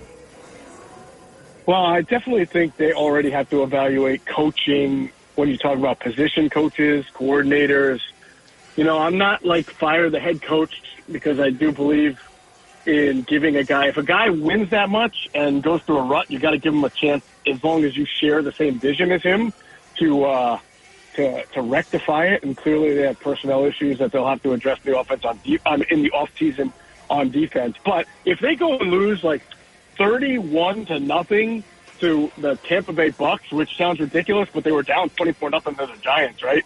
Um, if they get emasculated and humiliated by the Bucks and show absolutely no improvement, then I do think Jeffrey Lurie, Howie Roseman, and Nick Sirianni have to have a discussion. And the discussion has to be, why did you, what, what was your vision for rectifying the wrongs at the end of the year? And if, if Nick Sirianni said, well, we just, we're going to practice harder or tighten it up and then maybe you really then you have that vision problem that that Jeffrey Lurie alluded to with Doug Pederson when he fired Doug Pederson, and you might have to make a change. But man, that just invites a whole lot of questions about everybody's acumen in that building, from the owners to the GM to the coaching to how they vet coaches, how they hire, how they fire, and all of that involved. But I feel like we've had that conversation before anyway. Well, it's and it's interesting you say this as we wrap up with Geoff Mosher for Football at Four. Is you know this is a team that yeah they've had a bad season here or there or what we deem to be a bad season. This team won 11 games. They went to the Super Bowl last year, and yet it feels like a team that is five and 14 or five and what, the math would be uh, with, with, five and 12 with this uh, 17 game. You know what I'm saying? Like it yeah. it, it, feels like uh, real quick before we roll. Did you hear Goedert's comment? I did. I did. About I about the fact that they kind of ah we made the playoffs once we clinched. Eh, we're just. I mean, I, I gotta say though, I, I feel like you know having been in this situation for almost 20 years, when you're in the locker room after tough losses and losing streaks, guys guys don't know. Like they literally can't tell you right now why they're this bad. they may have like some theories on play calls and things like that, but nobody to a man in that locker room believes that they're a terrible team that would lose five out of every six game they played. So when that happens, I often find that you hear guys sort of thinking out loud and grasping at straws. And it sounded to me like he's spitballing. Like he's like, I don't know, we clinched and we thought we had it wrapped up. Right. And I, I don't, I don't really believe that in the last three weeks in their minds they were like, eh, screw the Cardinals, eh, screw the Giants, we're in the playoffs. I mean, there's just no way after you lost back-to-back games against the Niners and against the Cowboys that you went into that last leg of the year thinking you were on great terms. Of course, you knew you had to get better to beat those teams, right? So I, I just don't believe that they non. Maybe they, if they did do this stuff nonchalantly, I think it might have been subconscious, and maybe that's what Goedert was saying. Like they didn't realize it, but they were sleepwalking when they needed to work even harder. That, that's how I feel like it came out of his mouth. All right, Geoff Mosher, football at four. Listen to the podcast, of course, of Inside the Birds. They've got plenty more on uh, what is, you know, you're going into the playoffs. This is supposed to be a time of kind of like a rebirth, and hey, let's go, let's get ready for this run. And it feels like a team that uh, is getting ready for the offseason. But football at four will have you covered the rest of the week here, leading up to Geoff Mosher back here on Monday for Eagles and the Bucks, and we are live at the Gallery Bar Booking Games, and he was kind enough to join us here on the Sports Bash Live on 97.3 ESPN. Thanks, Moshe. We got it, guys. Take care. All right, Mosher uh, is back on Wednesday. We'll have news, I guess, on AJ Brown and some of the other stuff. Maybe by then, uh, you know, the Eagles they like to kind of play coy with all this stuff. Yeah, they're not going to give us anything all week. We all know that. Uh, football at four is brought to you by Bet three six five. Whatever the sport, whatever the moment, it's never ordinary at Bet three six five. We got sound of the day coming up. We got Casey Joyner. One thought every game, and we'll get his thoughts on what he saw on tape from this Eagles defense. And I would imagine he would say, "Is this fixable?" The answer would be no. no. With what I saw on tape, yeah, not fixable. No, not fixable. I mean, there's not a lot of times you watch a game and then you watch back, and I'm like, okay, they had a bad week, or what they're doing right now is unrecognizable. Yeah, it's it's playground ball. It's let's go out back and just throw the pigskin. We're live at the Ocean Gallery Bar booking games, but don't forget to make Ocean something. You know, the winter time is here. A lot of times we're like, what should we do? Get out and check out something here at the Ocean.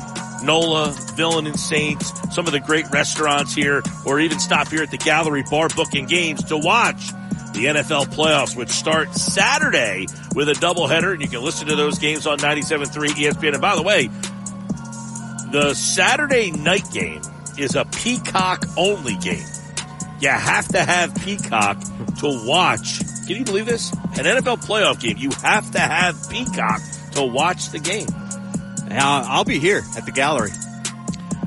We got sound of the day coming up next. Don't go away. More sports bash on 97.3 ESPN. We have the Without the ones like you, who work tirelessly to keep things running, everything would suddenly stop. Hospitals, factories, schools, and power plants, they all depend on you. No matter the weather, emergency, or time of day, you're the ones who get it done. At Grainger, we're here for you with professional grade industrial supplies. Count on real time product availability and fast delivery. Call clickgrainger.com or just stop by. Grainger for the ones who get it done. Traffic. You come with me. The Sports Bash with Mike Gill on 97.3 ESPN and the 97.3 ESPN free mobile app.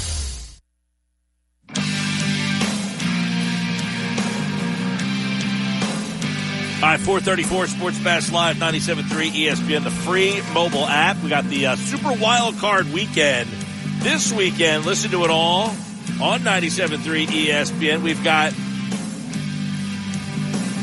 two games Saturday, Browns, Texans at 4, followed by the Dolphins and Chiefs in the 8 o'clock game. Sunday, a triple header.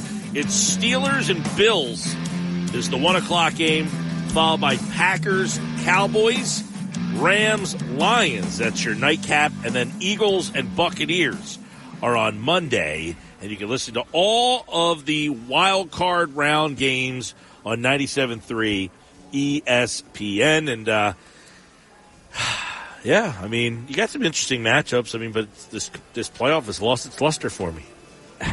yeah, uh, I think you're you're not alone in that sentiment. I, I think the the matchups are great though. Like there's a ton of storylines, and might be as wide open as it's ever been. Yeah, I think the other games are great. Yeah, for all- us it stinks. I mean, you've got. Um, I mean, every game like has some some. Uh, you got the Browns Texans. I thought that should have been the Peacock game. Yeah, it makes it definitely checks out. right? Yeah. That's the the Browns. Well, here's the problem: the four o'clock Saturday wild card game has always been the one that's like the least attractive game, right? But this year you have the Peacock game. So in my mind, I thought you would have put the worst game on Peacock. Well, no, you you make that deal with Peacock, you're going to put the most attractive one, right? I mean, You how gotta- much did you make? I from think that? you've got to kind of ease into the peacock. you can't give me your highest profile game and put it on a platform that, quite frankly, not a lot of people have. I think that's exactly why they're doing it, though. Right. Like they want people to tune in and get I some get sort of the listen. I profit get the it. premise. They want people to sign up for it, but you don't put your best game. I mean, other than the Cowboys, the Chiefs are the most viewed team in football. Right. So you're saying we're going to put that team on Peacock? I think that's a disservice to your fans, but I understand that Peacock is probably fighting and say, "Hey, we're paying you a lot of money. We want a good game on there." People are still going to watch, right? Like I'm numbers are not going to go I'm down. telling you right now, I am not getting Peacock to watch that game. But you're going to watch the game. I'll have to figure out how. I'm it's not that difficult. Plenty but of yeah. sites you could try and finesse your Right. way into I the mean, game. you're gonna Yes, be sir. watching. There is. I can give you a few off the air. I don't want to uh, All right. disclose my secrets. I was Oh, gonna I don't, I don't know these, I don't know these dark web things. I mean, I just was, I just was pretty much like, I mean, do bars have the game? Yeah, I would imagine. Yeah, Bars have the game. Come on, you'd be pretty stupid to be a like a sports bar Although and I not will- have the game. I don't know. Do they have Peacock, or do they can they get it by not having Peacock? Most smart bars have the capability of doing the switch. Well, it's six bucks. So, like, bringing a bunch of people to watch the game for six bucks, that's your trade off. I think they'd do it. Whereas us, we're sitting at home. You don't want to, you know, spend six bucks with all the streaming services you already have. Is it the same for? It's not the six dollars, by the way. It's the I don't want Peacock, and then I have to remember to get rid of the Peacock. And you know, to me, it's like it's not that important. To It's me. just more annoying than it is the money part of it. Yeah. Like I said yesterday, it was week 18. See what you guys think. If I was YouTube TV with NFL Red Zone, now I'm not a Red Zone guy, hmm. I never watch Red Zone. But yesterday, I would have given Red Zone a chance if it was free. So I would have given a free preview yesterday of week 18, try out Red Zone, and if you like it, I might say, you know what, this is a lot different than I remember. I'm going to get it next year. But Red Zone and their numbers are not down. No, Right? so they're not I going to agree. give a week away. That's that's the point Ryan just brought up because there was a there was a Wall Wall Street Journal article over the weekend that explained that all streaming service subscriptions are down across the board. Well, I read a report that basically suggested that like Peacock, Paramount, uh, Max, like they're all going to have to combine. Like s- the streaming thing is coming to like an end here, where we're banging our heads against the wall. Someone's going to have to blink and say, "All right, yeah, well, our streaming is not justifiable." Right. Well, that's why, for example, there's the the theory out there that Apple TV is going to try to buy out Disney and that they can basically combine Disney plus Hulu and Apple TV into one. Yeah, they're talking about Warner Brothers Discovery, which is the old Turner, like TNT and TBS, combining with what Paramount. Paramount Plus, Yes, it would be Max and Paramount Plus would merge. Right. So everybody's realizing, look, we don't have enough streamers Yeah. to justify keeping this. The only people that are really doing it is Netflix, Prime, and Apple TV, I guess. But even And those guys are losing subscribers. That's that's the big caveat here. It's the fact that all these tiers, they create all these tiers now where it's like Okay. they add tier, the free no commercial tier. It's like college football. Basically, streaming is becoming college football. They're just merging. Yeah. You know, it's going to be like the Well, power And two. oddly enough, Peacock has a college football con like they have the Big Ten basketball, and there's been a lot of people complaining. Right. Like Purdue was number one, and they played, I think, Indiana, who was number three. Yeah. And the game was on Peacock. Um, here's a question for you guys then. If the Eagles were the Peacock game, would you subscribe to watch that game? Yeah, we're not, not. No one's not watching an Eagles playoff game, right? Let's be real. Well, are you that okay? Danny would be someone. I, I would think that okay, you're, but Danny might be the kind of kid. that's like I'm not wasting my time because he's made that excuse before. I'm not wasting my Well, time. you think Danny wouldn't watch the Eagles in he the playoffs? said it before. He's like, I'm not wasting my time with that. Well, first game." off, first off, I wasn't going to waste my time on the Eagles Giants Christmas Day game, which Yeah. I still caught some parts of because I He had didn't watch. He other said he things wasn't to do. his time. All right. He had better things to do. Christmas Day, I was a busy guy that day. I caught some of it, and I caught enough to be embarrassed by my fandom of that team. But if we're talking an Eagles playoff game, yeah, six bucks. If it was like fifteen, I I might be going to a bar and spending the fifteen on some drinks and getting that that game for free. But six bucks, I can cancel it right away. Yeah, I'll I'll, I'll pay the six bucks. Right. But, That's but how I I'm think going in and canceling it right away. Like some of these streaming platforms think they're hooking you in. You're going to forget about the subscription. No, I'm logging in immediately and canceling it because you you still get the month regardless of whether you cancel now or cancel in a know. month. I think they're tightening things up behind the scenes, man. Well, I don't know uh, if you. Well, that, I don't know. well, that's a that's an article I actually wrote about a month ago at 97.3 ESPN. Kind of about how the streaming services are cutting down on people being able to use the addresses. Even in New Jersey's top five in the country at sharing passwords. Now, I have, um, you, I have a YouTube TV, and I have Prime, and I have Netflix. Okay. None, and I have Apple Plus because You got a lot. Well, I have Apple Plus because of my phone service. All right. It came with my Verizon. Weird, and you don't have an Apple. No, but everybody, I'm the only person in the house that doesn't have an iPhone. Okay. My Every girlfriend- every phone service now has like an added in. Like mine, mine is Hulu. Yeah, but I have never even launched the Apple Plus. It's never Right. been launched. No. It's waiting for takeoff. No, but that's the thing. It's like I don't want Peacock. I used to have Peacock because I have Comcast. I mean, don't we sound ridiculous complaining about this though? It's not that difficult. Right? Like if you don't have Peacock out there, and I know we're included in this, how hard is it going to be to get the game? Well, the old argument. I don't know. used to That's be- what I'm saying. I It's don't not know. gonna be- it's not gonna be I don't hard. know that answer. Well, okay. I, I, Josh is making it like, yeah, the, the smart bars. Here's the problem. I've gone to a lot of bars and they have don't know what ends up when you're like, hey, do you have the football game? Well, what channel is it on? It's on Peacock. Well, what are you talking about? Yeah. Like, so I have no problem on a Saturday night if the Eagles aren't. I don't want to watch the Eagles generally out, but I'll watch this game out somewhere. You're telling me I'll be able to go to the neighborhood bar and they're going to figure out how to do it? I mean, I would imagine, yeah. Here's a valid Like, I would question. imagine here, a gallery has it on. absolutely. They know how to do it. They have every channel that exists. Yeah. Yeah. Here's a valid question we might not be thinking of. A lot of these smart TVs are how you get Peacock or something like that. Now, I've had an experience where I had Hulu Live and I signed into Hulu through my Xfinity browser, whatever you want to call it. I said into the Xfinity remote Hulu and tried to bring up my live. They wouldn't give me live TV because I was already logged in on their cable account, right? So they're not going to let you have live TV on another streaming platform if you could get it on their guide on Xfinity.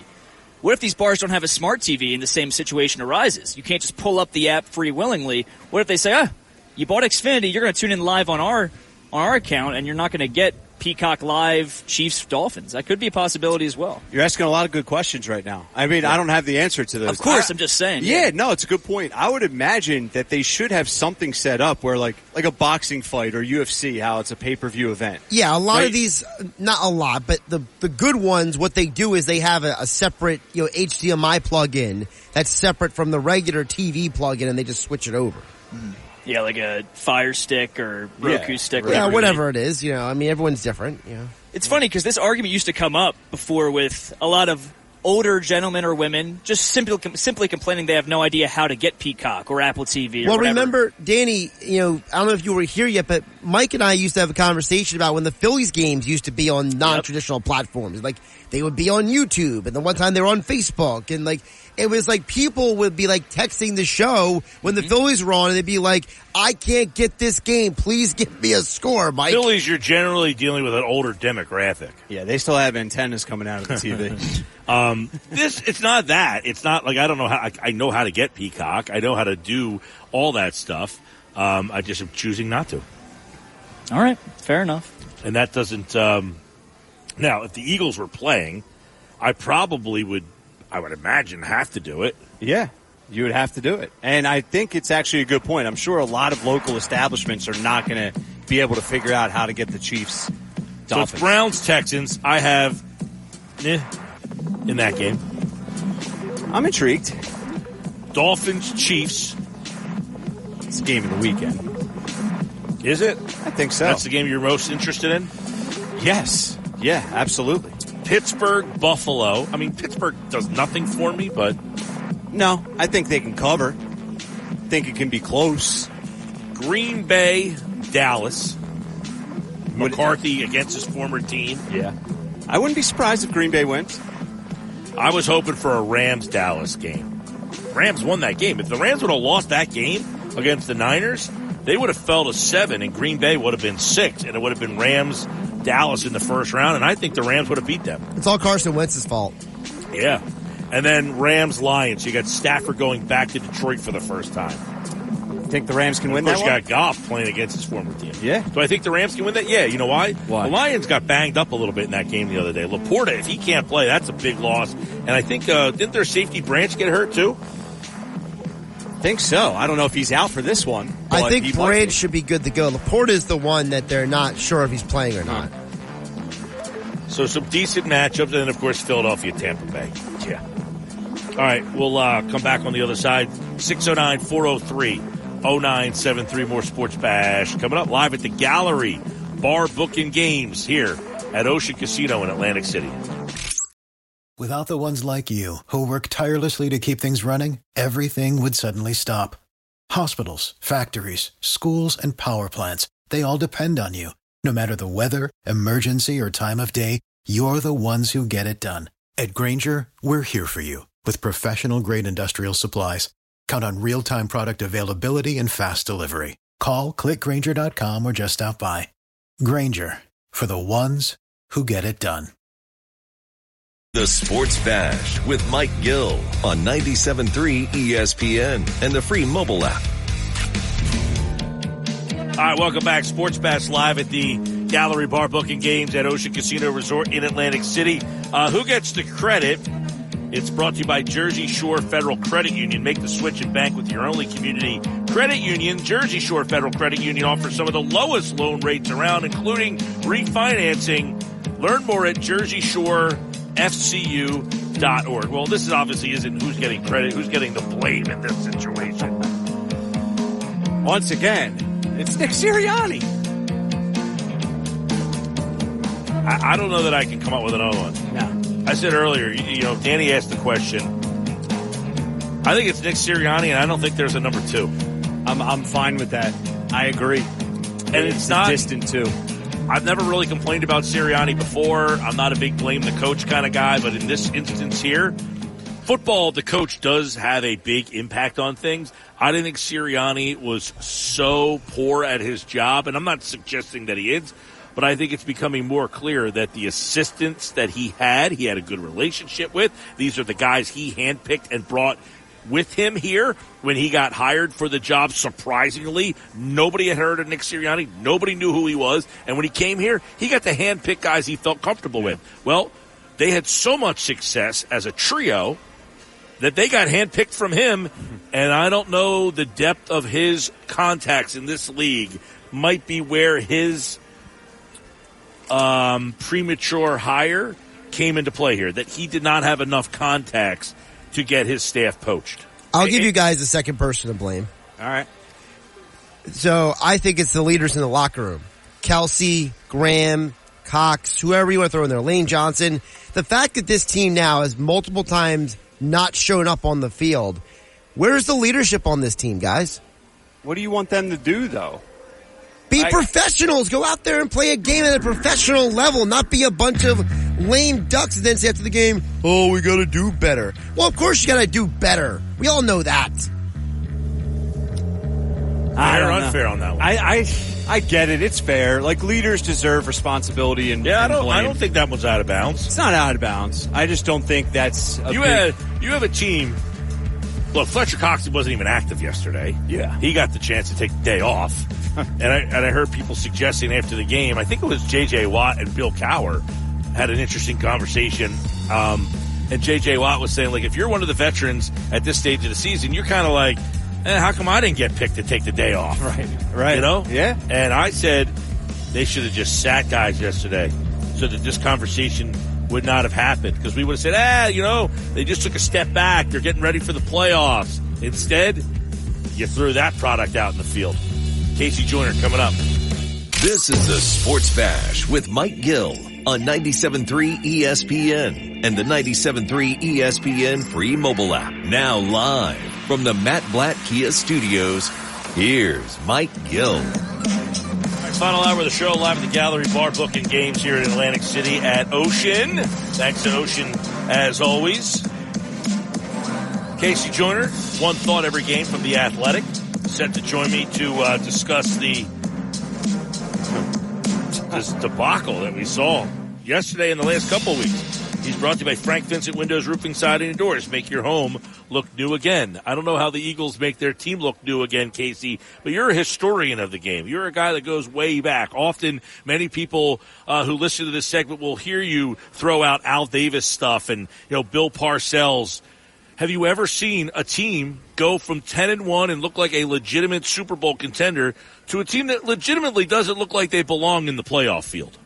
I believe it was the uh, 86 New York Jets, if I remember. It was 86 or 85. I think it was 86. They started off 10 and 1. The season crashed. Uh, they lost in the wild card round. They were considered to be the Super Bowl team, and they and the Jets did it again under Mangini a few years ago. He, at one point, they had the best team in the league. I also think that this uh, team reminds me a bit of the late 70s New England Patriots, where they just had this kind of tremendous collection of talent, and then uh, uh, other issues caused them to not do as well as they uh, as they did. I even go baseball say the old Montreal Expos. This is a, this is a Philadelphia Eagles team that talent wise can go toe to toe with anybody in the league, but they've got other issues that are just causing them to, to come up short. And right again, just you were seeing what's happening late, and you get players meetings, you get what happened, you're getting injuries. I mean, this thing is just crescendoing downhill. Yeah, um, if you're watching this team, let's let's. They made a decision to change the defensive coordinator a couple of weeks ago. How has that decision gone, and what has happened? Uh, yeah, I don't want to necessarily judge it based entirely on yesterday. The problem that they had with the, with on the defensive side of the ball, I think they had certain consistency issues that they were uh, that they weren't getting what they wanted out of their defense. I still think they went about solving it wrong. I think the problem from the beginning of the year is that you had built a team to be a run centric team and then you decided to be a pass centric team. When you do that, you don't do it in a vacuum. You do that in what the, the changes you make on offense impact what you're going to do on defense. That's what a lot of teams miss is all this stuff is complementary. When we say complementary, we're talking about how your offense impacts your defense, how your defense impacts your offense, and you got to build them in ways to where they work off of each other.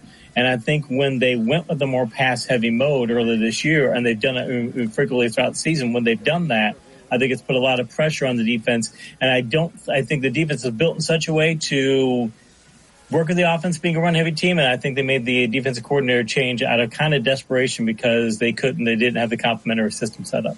Yeah, when you look at the talent on this defense, I mean, is it a poor is it poor talent? Do you say, man, they just don't have talent on this defense, or do you say they're just not running the right scheme with the talent they have? I think that they when the thing is is they got to a point. I think they want other teams to start to be throwing at them. I think that is they did try and go with that approach, and it kind of worked. But now defenses after the bye week, defenses decided, hey, we're going to test Philadelphia running the ball and we've talked about this in past weeks where Philadelphia, uh, over the last last eight weeks of the season, they allowed 100 or more rushing yards in every game. That's really bad. You don't want to be in triple digits. They'd only allowed 100 or more rushing yards once before that. They allowed 168 to the Chiefs, 173 to the Bills, 146 to the Niners. I think defensive morality will start to dictate to them in ways that the Eagles hadn't been dictated to before because you didn't like to run the Eagles in the past. We used to talk before about you'd get low good blocking rates against them and you might get some breakaway runs, but you get low good blocking rates.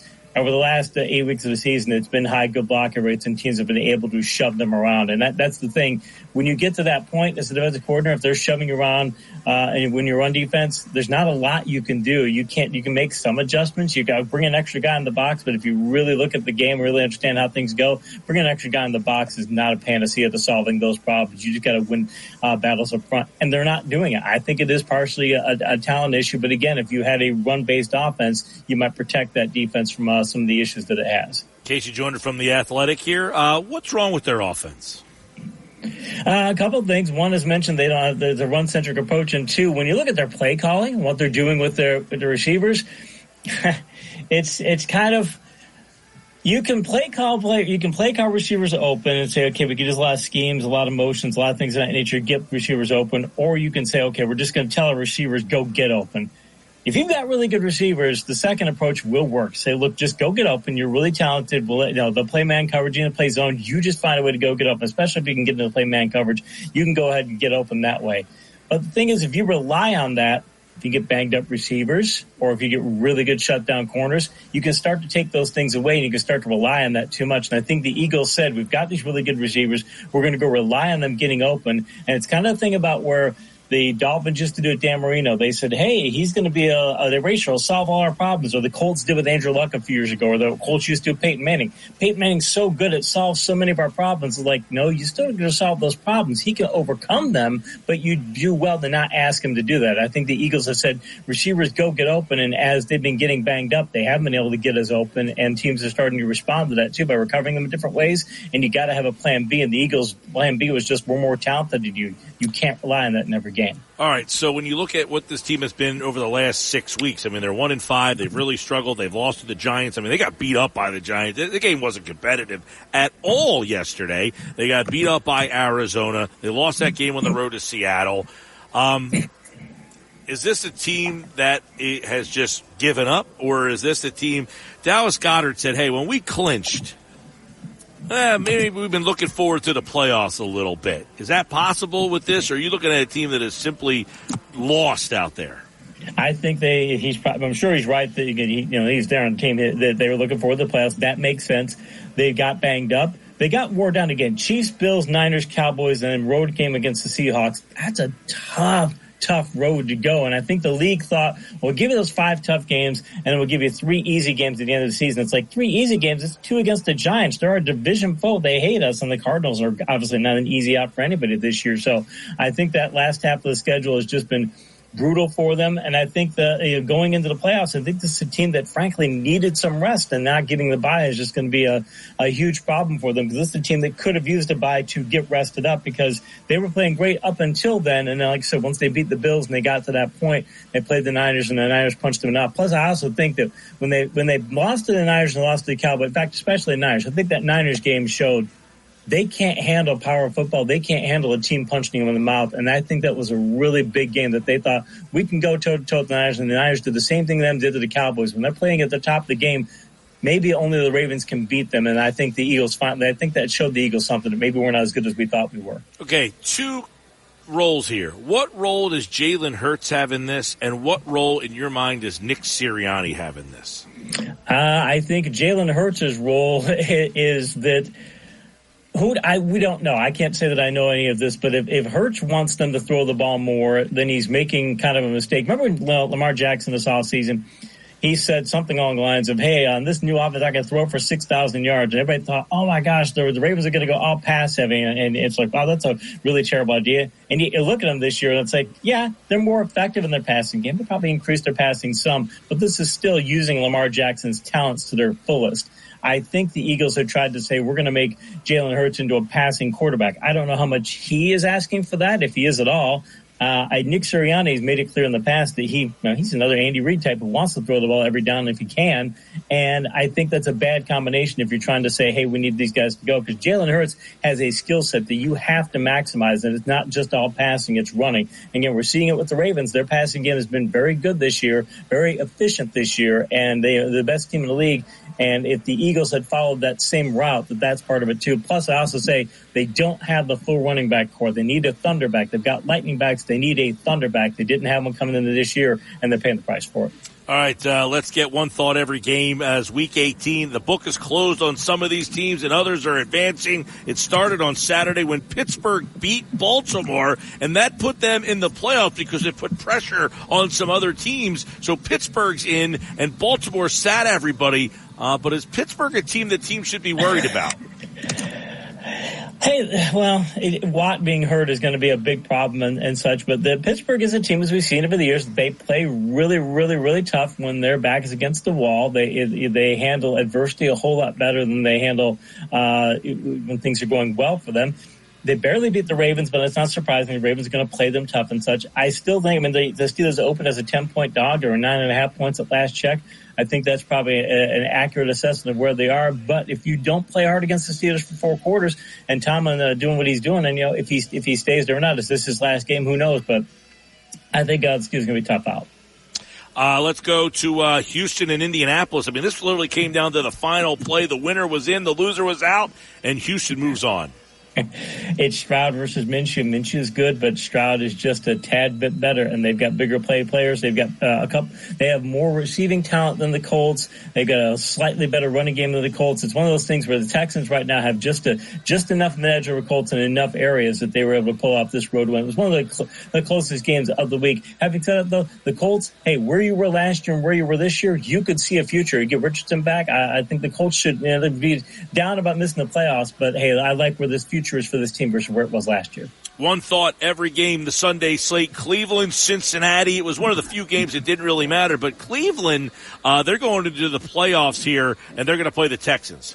They are, and I think it's going to be one of the better games in the in the playoffs. If you look at Cleveland and all the teams they beat this year, they're a Super Bowl contender. I, I'd say that without hesitation that they you know they beat Baltimore in Baltimore. They could beat anybody. Having said that, quick note: the Bengals hey, it's a game, it's a game that means nothing. You played terrible your last few weeks, and yet you come out here and they played as hard as they did. It shows how much self-respect they have and how much respect they have for their coach. Uh, it speaks well for the Bengals to have played as hard as they do. Like I said, the Browns, smart idea of the people because this is a team that's got, uh, it, it, wouldn't be a surprise to see them make a Super Bowl run. One thought every game, Minnesota, they fall to Detroit. Detroit now the three seed, and they had, uh, you know, LaPorta gets banged up here. They put up a 30 spot, and now they'll get a home playoff game for the first time since 93. I think you know, you could say Detroit shouldn't have played their starters, but after what happened against Dallas and such, I think they wanted to get that out of their heads to go, we need something different in our heads before we go to the playoffs. We can't have that Dallas game on our minds. We've got to do something else. So I think they said, we've got to go out and win this game. We've got to go out and play well and have a, a better vibe going into the playoffs. So yeah, LaPorta gets hurt, but I give the Lions credit for know it for, you know, I give Campbell credit for knowing the psychology of my team heading into the playoffs is really important. So uh, I give them a lot of credit for what they do in Detroit. I think, I think they're gonna their playoff fare is gonna have is gonna matter about how many shootouts they can get and how many they can win because they're a team that's gonna have to win by shootouts in the playoffs. All right, one thought every game. The best bet of the year, Tennessee as a home dog. they not only covered, but they knocked Jacksonville out of the playoffs. Probably one of the more disappointing stories of the year.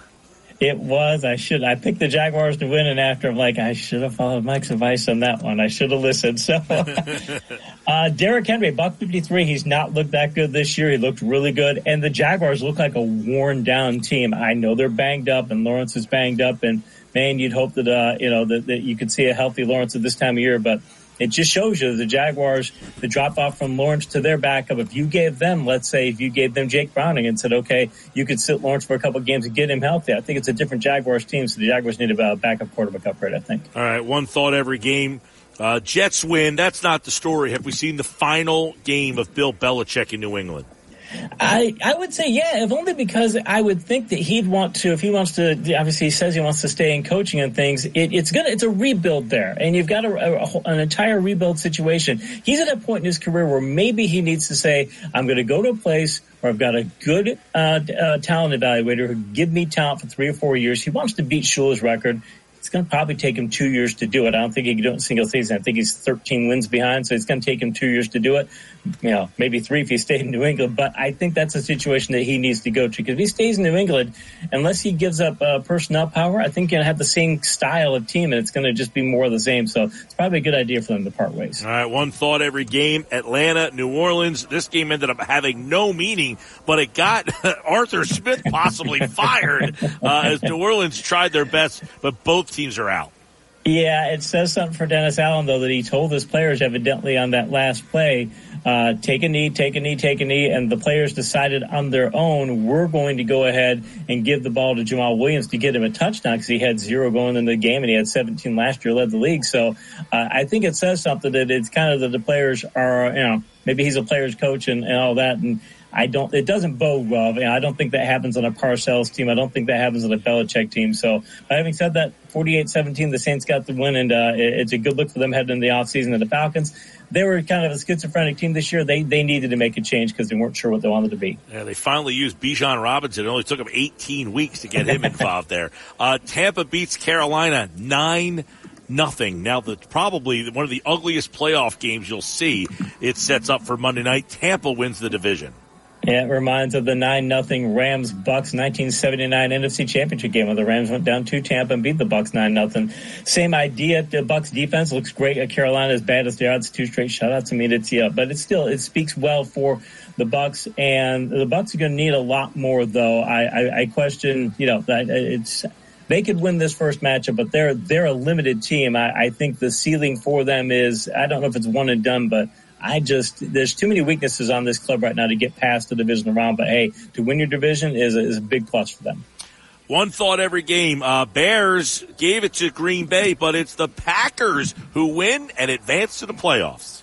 Love another 300 yard game, couple touchdowns and no picks, if I remember correctly. Uh, Jones gets 111 yards on the ground, or Reed catches for 112. Uh, LaFleur is a really, really, really good offensive coordinator. I think uh, even with all the kudos that he got, I think a lot of people thought, okay, hey, Rodgers did that for you. Now he's showing, no, I'm pretty good at this too. I, you know, as much as good as Rodgers was, I can call a good offense, and, and that's a, a big plus for them. And they're a team that will give a good offensive performance, and their defense, uh, it's kind of hit or miss. It depends on how they play. If uh, their defense plays well, they can make some noise. One thought every game, Denver and Vegas, both teams not making it, but uh, has Vegas found their head coach?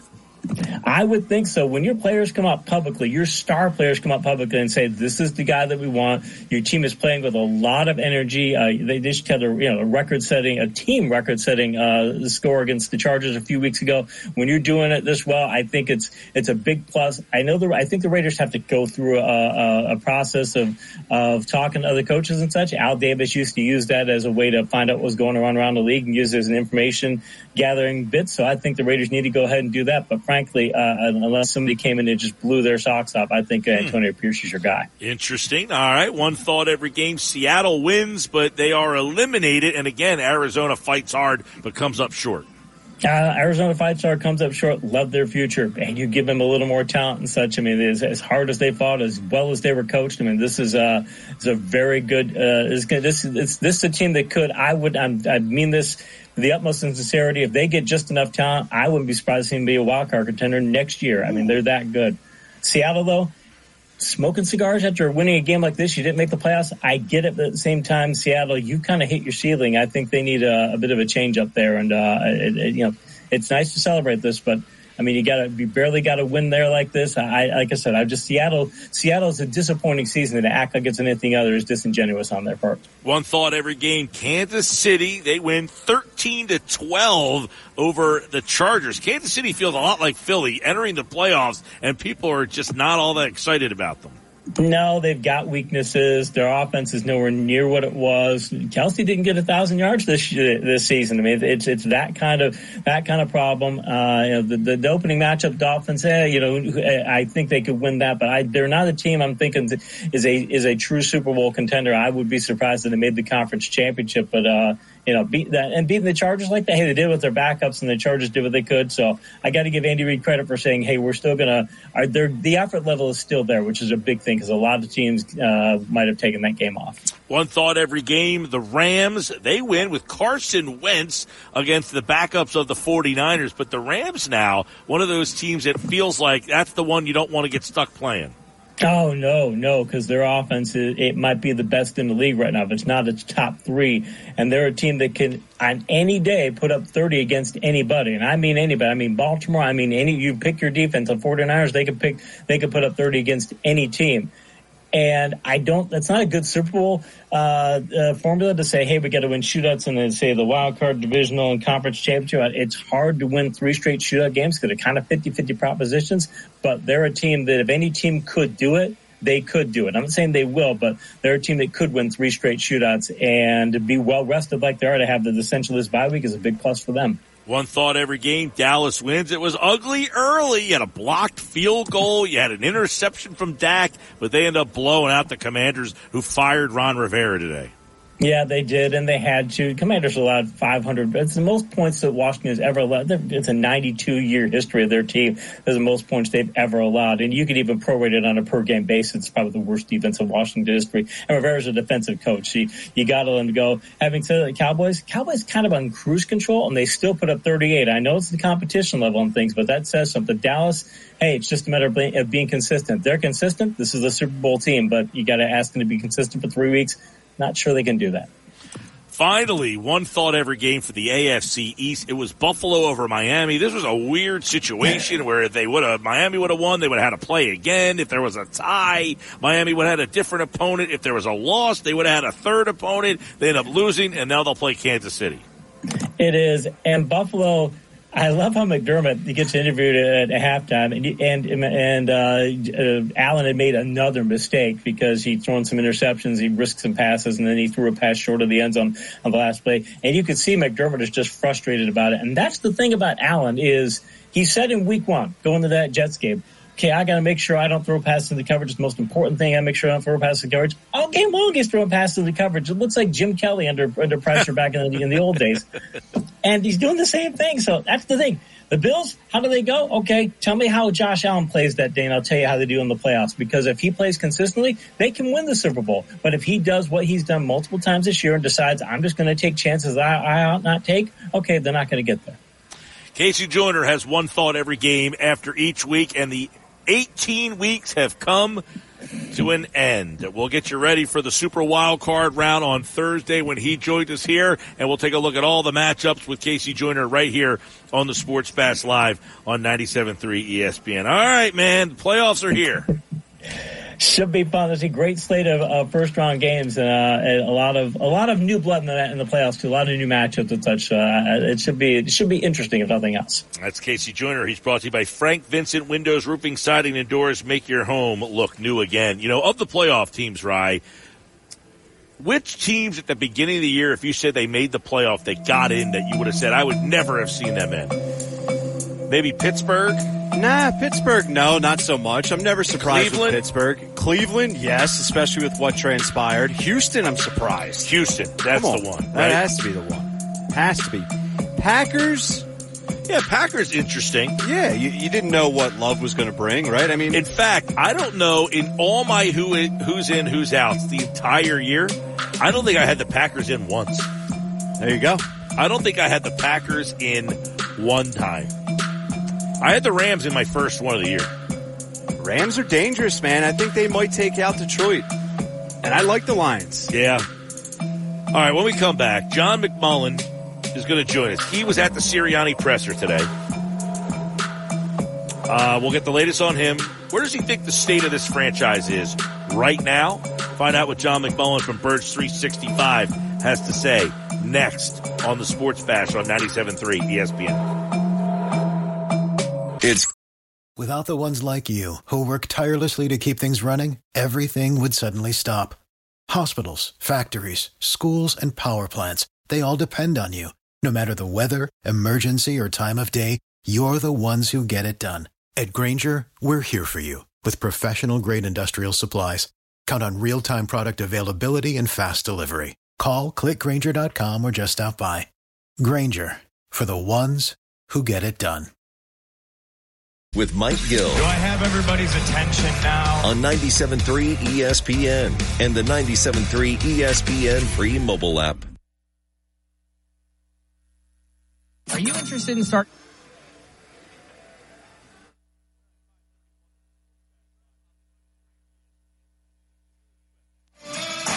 That's what, he, that's what he does during the week, man.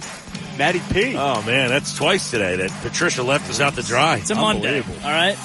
It's a Monday. Sean Desai. Monday Matt. Uh, John McMullen, Birds 365 is here. Now, John, I'm sure that you will do your best to try to tell us what has happened to this team. But yesterday might have been the worst of all of the efforts this year. The worst in terms of competitiveness against a team. And when you're talking about the cha- the team on the other side, uh, it's one thing to lose to San Francisco. It's one lose to, thing to lose to Dallas you weren't competitive in that game at all yesterday, and I don't know that they were trying to be, but the first half of that game was about as bad as you've seen. Defensively, in your mind, you asked Nick Sirianni today. You said about the outside looking in, there's a lot of communication issues. When you're watching that team yesterday, they look like a team that has never been on the field together before. Is what has happened defensively to this team? Yeah, it's a good question. I mean, they're kind of Benjamin uh, Benjamin buttoning the communication issues. they get they get worse. If you go back to that, you know, maybe their best game of the season was was Tampa in Week Three, uh, where they look great on the on the defensive side of the football, and you know, people were excited and saying they're going to be better than because they didn't like uh, Jonathan Gannon and, and Sean Desai was going to be better. And it's gotten progressively worse. It's supposed to go the other way. And the communication is supposed to get better and better as the season wears on. Then they, look, it was, a, it was obviously a mistake, um, to, uh, demote Sean and, and put Matt Patricia. It's gotten worse and it's gotten to the point where, you know, whether you look at all the independent film analysts just taking shots at them. Emmanuel Acho, former Eagles for F- FS1, Brian Baldinger.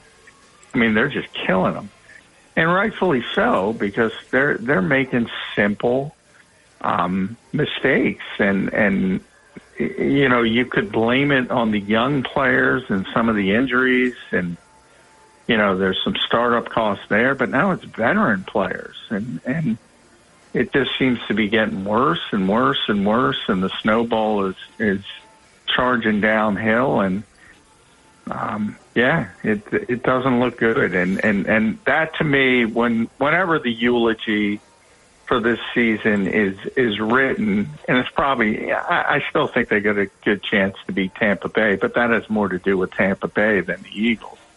Just not a very good football team. Um, it, it, you know, then it's going to end, whether it's San Francisco, Dallas, Detroit, however it shakes out. Um, it's going to end, and and it, people are going to look back. And I think number one, the top bullet point is going to be that panicked decision to move away from Sean Desai to Matt Patricia. Not that Sean was doing a great job, but you know, young coaches need time to grow into their roles and and the way it's looked in hindsight it's it's just a disaster. Is it such a disaster? Now i guess this is a hard question to answer and i'm sure you know where i'm going that that the head coach would be in trouble for making the decision if in fact he did make the decision. If it was in fact nick sirianni who went to the front office and said hey guys i'd like to make a change and they said okay but this is your ass on the line, and this was the result. I mean, is it that bad that it would be a fireable offense? I, I don't think I don't think Nick is getting fired, but you know, it it starts the clock, as I would like to say, on Nick Sirianni. So, you know, everybody's got a shelf life in the NFL, and it, it tends to go certain ways, and you have the Eagles' way has been to scapegoat certain assistant coaches, uh, and then when that doesn't work, then then the head coach is on the clock, and they can either turn it around or not turn it around. So, I think that's where we are after this season with Nick Sirianni. Um, not getting fired, but the clock starts, and whether you know he's told who the next defensive coordinator is going to be, or he decides, you know, he better get the next one right. Um, and, uh, you know, we'll see how that shakes out. I know people are excited. Wink Martindale resigned with the Giants and, you know, but there'll be timing issues there. The Eagles will probably complain about because Wink will be, you know, he'll, he'll, he'll have a lot of interest around the league and, the Eagles being in the playoffs will be behind the eight ball. So, but I mean, as far as how the Eagles do things and whether it's Nick or Jeffrey or Howie, they always talk about the collaborative process. I'll just say this: Howie Roseman found Sean Desai. Um, Nick Sirianni approved the hiring of Sean Desai. So if he's that bad, then everybody looks bad. Simple as that. Johnny, um, I know he was asked today about making any changes to the play caller, which I don't think the timing heading into a playoff game for that is ideal. So I understand his abrupt no, but making adjustments, right? Like they have not made any type of adjustments here throughout this stretch of disaster. Uh, you know, particularly on offense, but you can touch on, you know, both sides of the ball, whatever you want here. So what adjustments are out there to make, in your opinion, if any, heading into this game against Tampa? Not many. I mean, you know, it's it's week 19. Uh, it's not the time for adjustments. This is when you're supposed to be, you know, in theory, playing your best football, wherever that may be. If you're the nine and eight Buccaneers, or you're the best team, the Baltimore Ravens, San Francisco 49ers, whoever you think. Uh, you want to be at, at your optimum level, not changing, not wild changes as you hit to the. That's not a good sign. And well, not not sorry to cut you off, J Mac, but not wild changes. But you have to put this fire out, so to speak, don't you? Or you just let the ship sink. Well, it's not about letting the ship sink, but I, I think the ship is is the players at this point, and they're gonna they're gonna probably out talent Tampa Bay. And they didn't out talent you know, New York or Arizona. Yeah, but I, I mean, let's be honest. They, they, you know, yesterday was the worst game of the Nick Sirianni er, era. I, I don't, you know, they they played this, and it, it's another mistake by the by the head coach. They played this thing, whether you want to call it judiciously, trying their scoreboard watching, they're sitting certain guys, but they're not sitting other guys. It was just a bad plan. And and and people get that feeling like, eh, it's not that important. And it's human nature, and it, it was it was just a, a train wreck of a game. Um, but again, AJ Brown gets hurt. DeVonta Smith's not out there. D'Andre Swift's got got an illness. He's not out there. Fletcher Cox sat for a veteran maintenance day. Clay could have been back, but they didn't want to put him on that turf. Um, all these players, even even the guys like Reed Blankenship, he, he would have played through uh, uh, that groin injury. Cam Jurgens probably would have played. Uh, even the guys who left in the game. So they're playing this weird game, um, and and then taking guys out when it got out of hand. Uh, all those guys are going to play this weekend, with the exception of Sydney Brown, who tore his ACL. But so Brown's going to be back. DeVonta Smith's going to be back. D'Andre Swift's going to be back. Uh, Cam Jurgens is going to be out there. Um, you know, Fletcher's going to be out there. Darius Slay's going to be out there. Um, you know, that's different. When when Quez Watkins is your top playmaker, yeah, you're probably going to have some issues. What about the issues? And John, I, you know, I'm not necessarily attacking you here. I, I just, I need you to to calm me down, so to speak, because I haven't seen anything to suggest that I should feel like this Eagles team is going to win Monday. I mean, Arizona, you had the better team. Even yesterday, with er, all the points you just made, Eagles still should have won that game, and they shouldn't have gotten embarrassed how they did. I mean, this has been five, six weeks now of just a, the snowball effect, the frustrations in the locker room, all the other issues. I mean, things are mounting here. I, I just, I don't know. You just seem like they're just going to turn a, a light switch on here Monday on the road in Tampa for a playoff game and get a win. Well, I do think they're going to get a playoff win in Tampa, but it has again, it has more to do with the Bucks than it has to do with the Eagles. It's not a very good football team. I mean, they're playing Carolina, the worst team in football, with their playoff lives on the line. I think, you know, Baker Mayfield threw for 113 yards or something like that. They they win the game nine nothing. Carolina had two touchdowns called back, missed a couple. I mean, they're terrible too two teams playing very, very poorly, matching up. I'll take the team with the better players. That's my mentality of how they're going to win this football game. And I think they're going to play pretty well. And I think Eagles fans are going to get excited again and they're going to buy back in. And then comes, then comes the reality. Right. And then Well- they're going to get their heads handed to them. I, I guess though, That's so how is- I think it's going to shake out. Is there something that happened in this season, or is it simply look they were ten and one, they just kind of found their way to win? the, the, the, the thing that I'm having problems with, John, they were 10 and 1. It wasn't like we were like, eh, they really stink. We were like, they're 10 and 1 and they're finding ways to win. And that's a sign of a good team. And they're coming back and they're not giving up. And then they lose to San Francisco. Okay, you got beat by San Francisco. They're a good team. All right, you lost at Dallas. You had beaten Dallas the first time. You kind of anticipate, well, you probably split with Dallas anyway. It's the Seattle, Arizona, and then whatever happened yesterday. I don't even know how you want to quantify that. But is there a, a moment in this season where it went from this team is a legitimate playoff, deep playoff run, Super Bowl contender to I don't even know that. Uh, no, I mean, you're at the point of apathy. Yeah, well, I, I think it was the move from from Sean to Matt Patricia. I think that was the move. I I think in hindsight that was just such a crazy decision. It, it's beyond crazy, uh, and it goes far deeper than changing at ten and three because they first were talking about the change during the bye week when they were eight and one. Uh, who talks about changing coordinators when you're eight and one? even when things aren't going as well, certainly as they had hoped, and, and certainly on third down.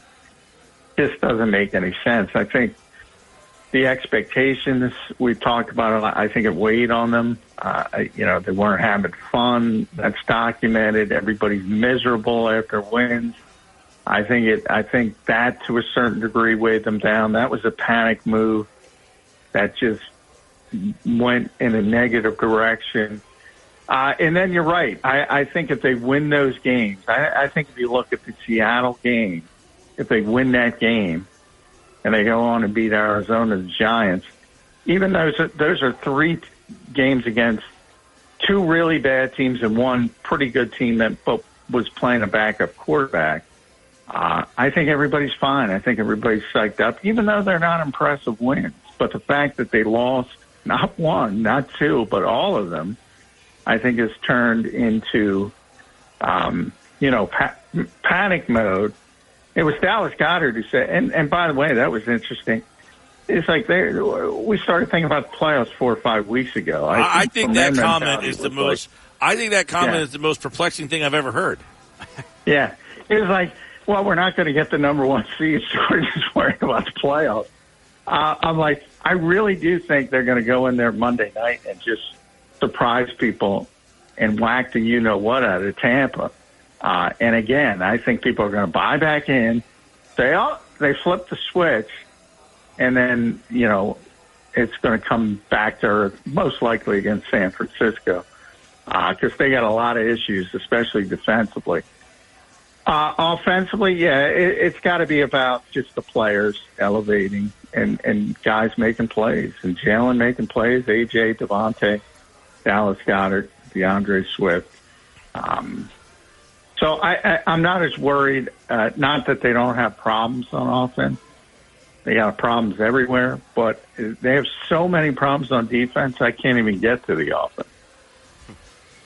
Which uh, is interesting because I was going to ask you about Hurts and and what do you think his role is in all of this? Uh, I think his role is um, a certain type of quarterback, and people want to turn him into a different type of quarterback. It, it, the blitz is a big narrative this week. I encourage everyone to look at Nick Sirianni's offense when Philip Rivers was in Indianapolis. Oh, they had blitz beaters. Does Philip Rivers like them and needed them? Because obviously he wasn't a mobile quarterback. He never was, even when he was young, never mind when he was nearing 40. Uh, but he was really good at it, you know, reading defenses, understanding where the blitz is coming from, throwing the football uh, to the absent zone right behind the blitz. Uh, he was phenomenal at it. Um, they don't do it here. Why? Did he forget it? Quarterback's not comfortable with it. Um, do you want to turn him into Philip Rivers? Because if you do, it's not going to be good. Mm. And can, you go back to that third and 20 play. And with A.J. Brown in, in the one game the Eagles were able to win, it, it, it, guys like Philip Rivers can't make that play. So there's some good and some bad with Jalen Hurts. The bad is he's not running a West Coast offense. So people obsessed with it. Be careful what you wish for. If you try, that, that's what the Eagles tried to do in 2021 when Nick first got here. Did people forget that already? They put too much on his plate. They were two and five. They looked awful. And then only when they scaled it back and tried to rebuild the offense what what around what Jalen does well did they take off.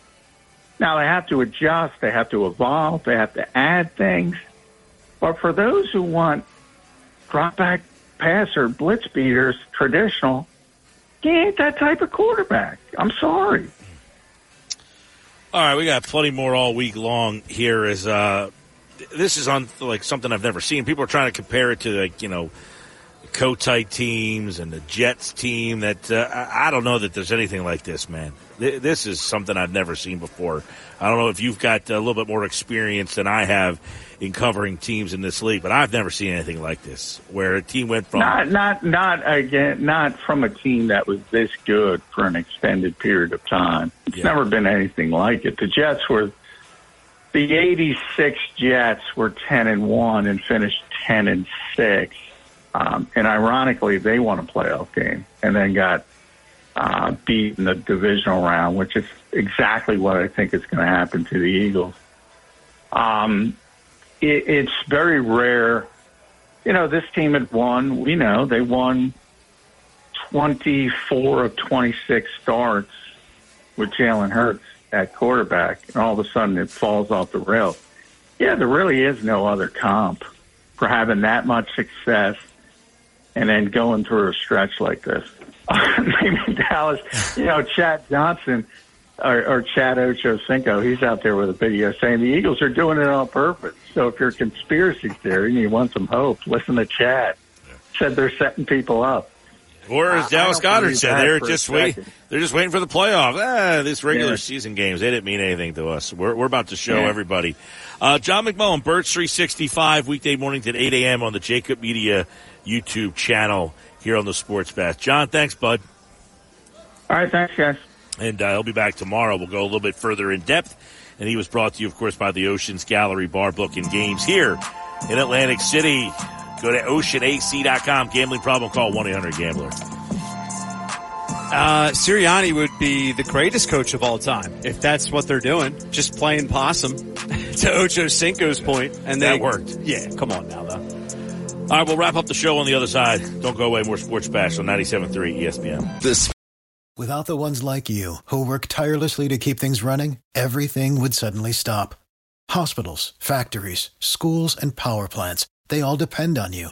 No matter the weather, emergency, or time of day, you're the ones who get it done. At Grainger, we're here for you with professional grade industrial supplies. Count on real time product availability and fast delivery. Call clickgrainger.com or just stop by. Grainger, for the ones who get it done. Mike Gill. And I am the voice of the voiceless. On 97.3 ESPN and the 97.3 ESPN free mobile app. All right, we're getting out of here. That's uh, it for us here. Thanks to everybody here, of course, at the Gallery Bar Booking Games at Ocean Casino. Should be a uh, interesting week, everybody. To put it politely, yeah. I still can't wrap my head around the fact that this has happened.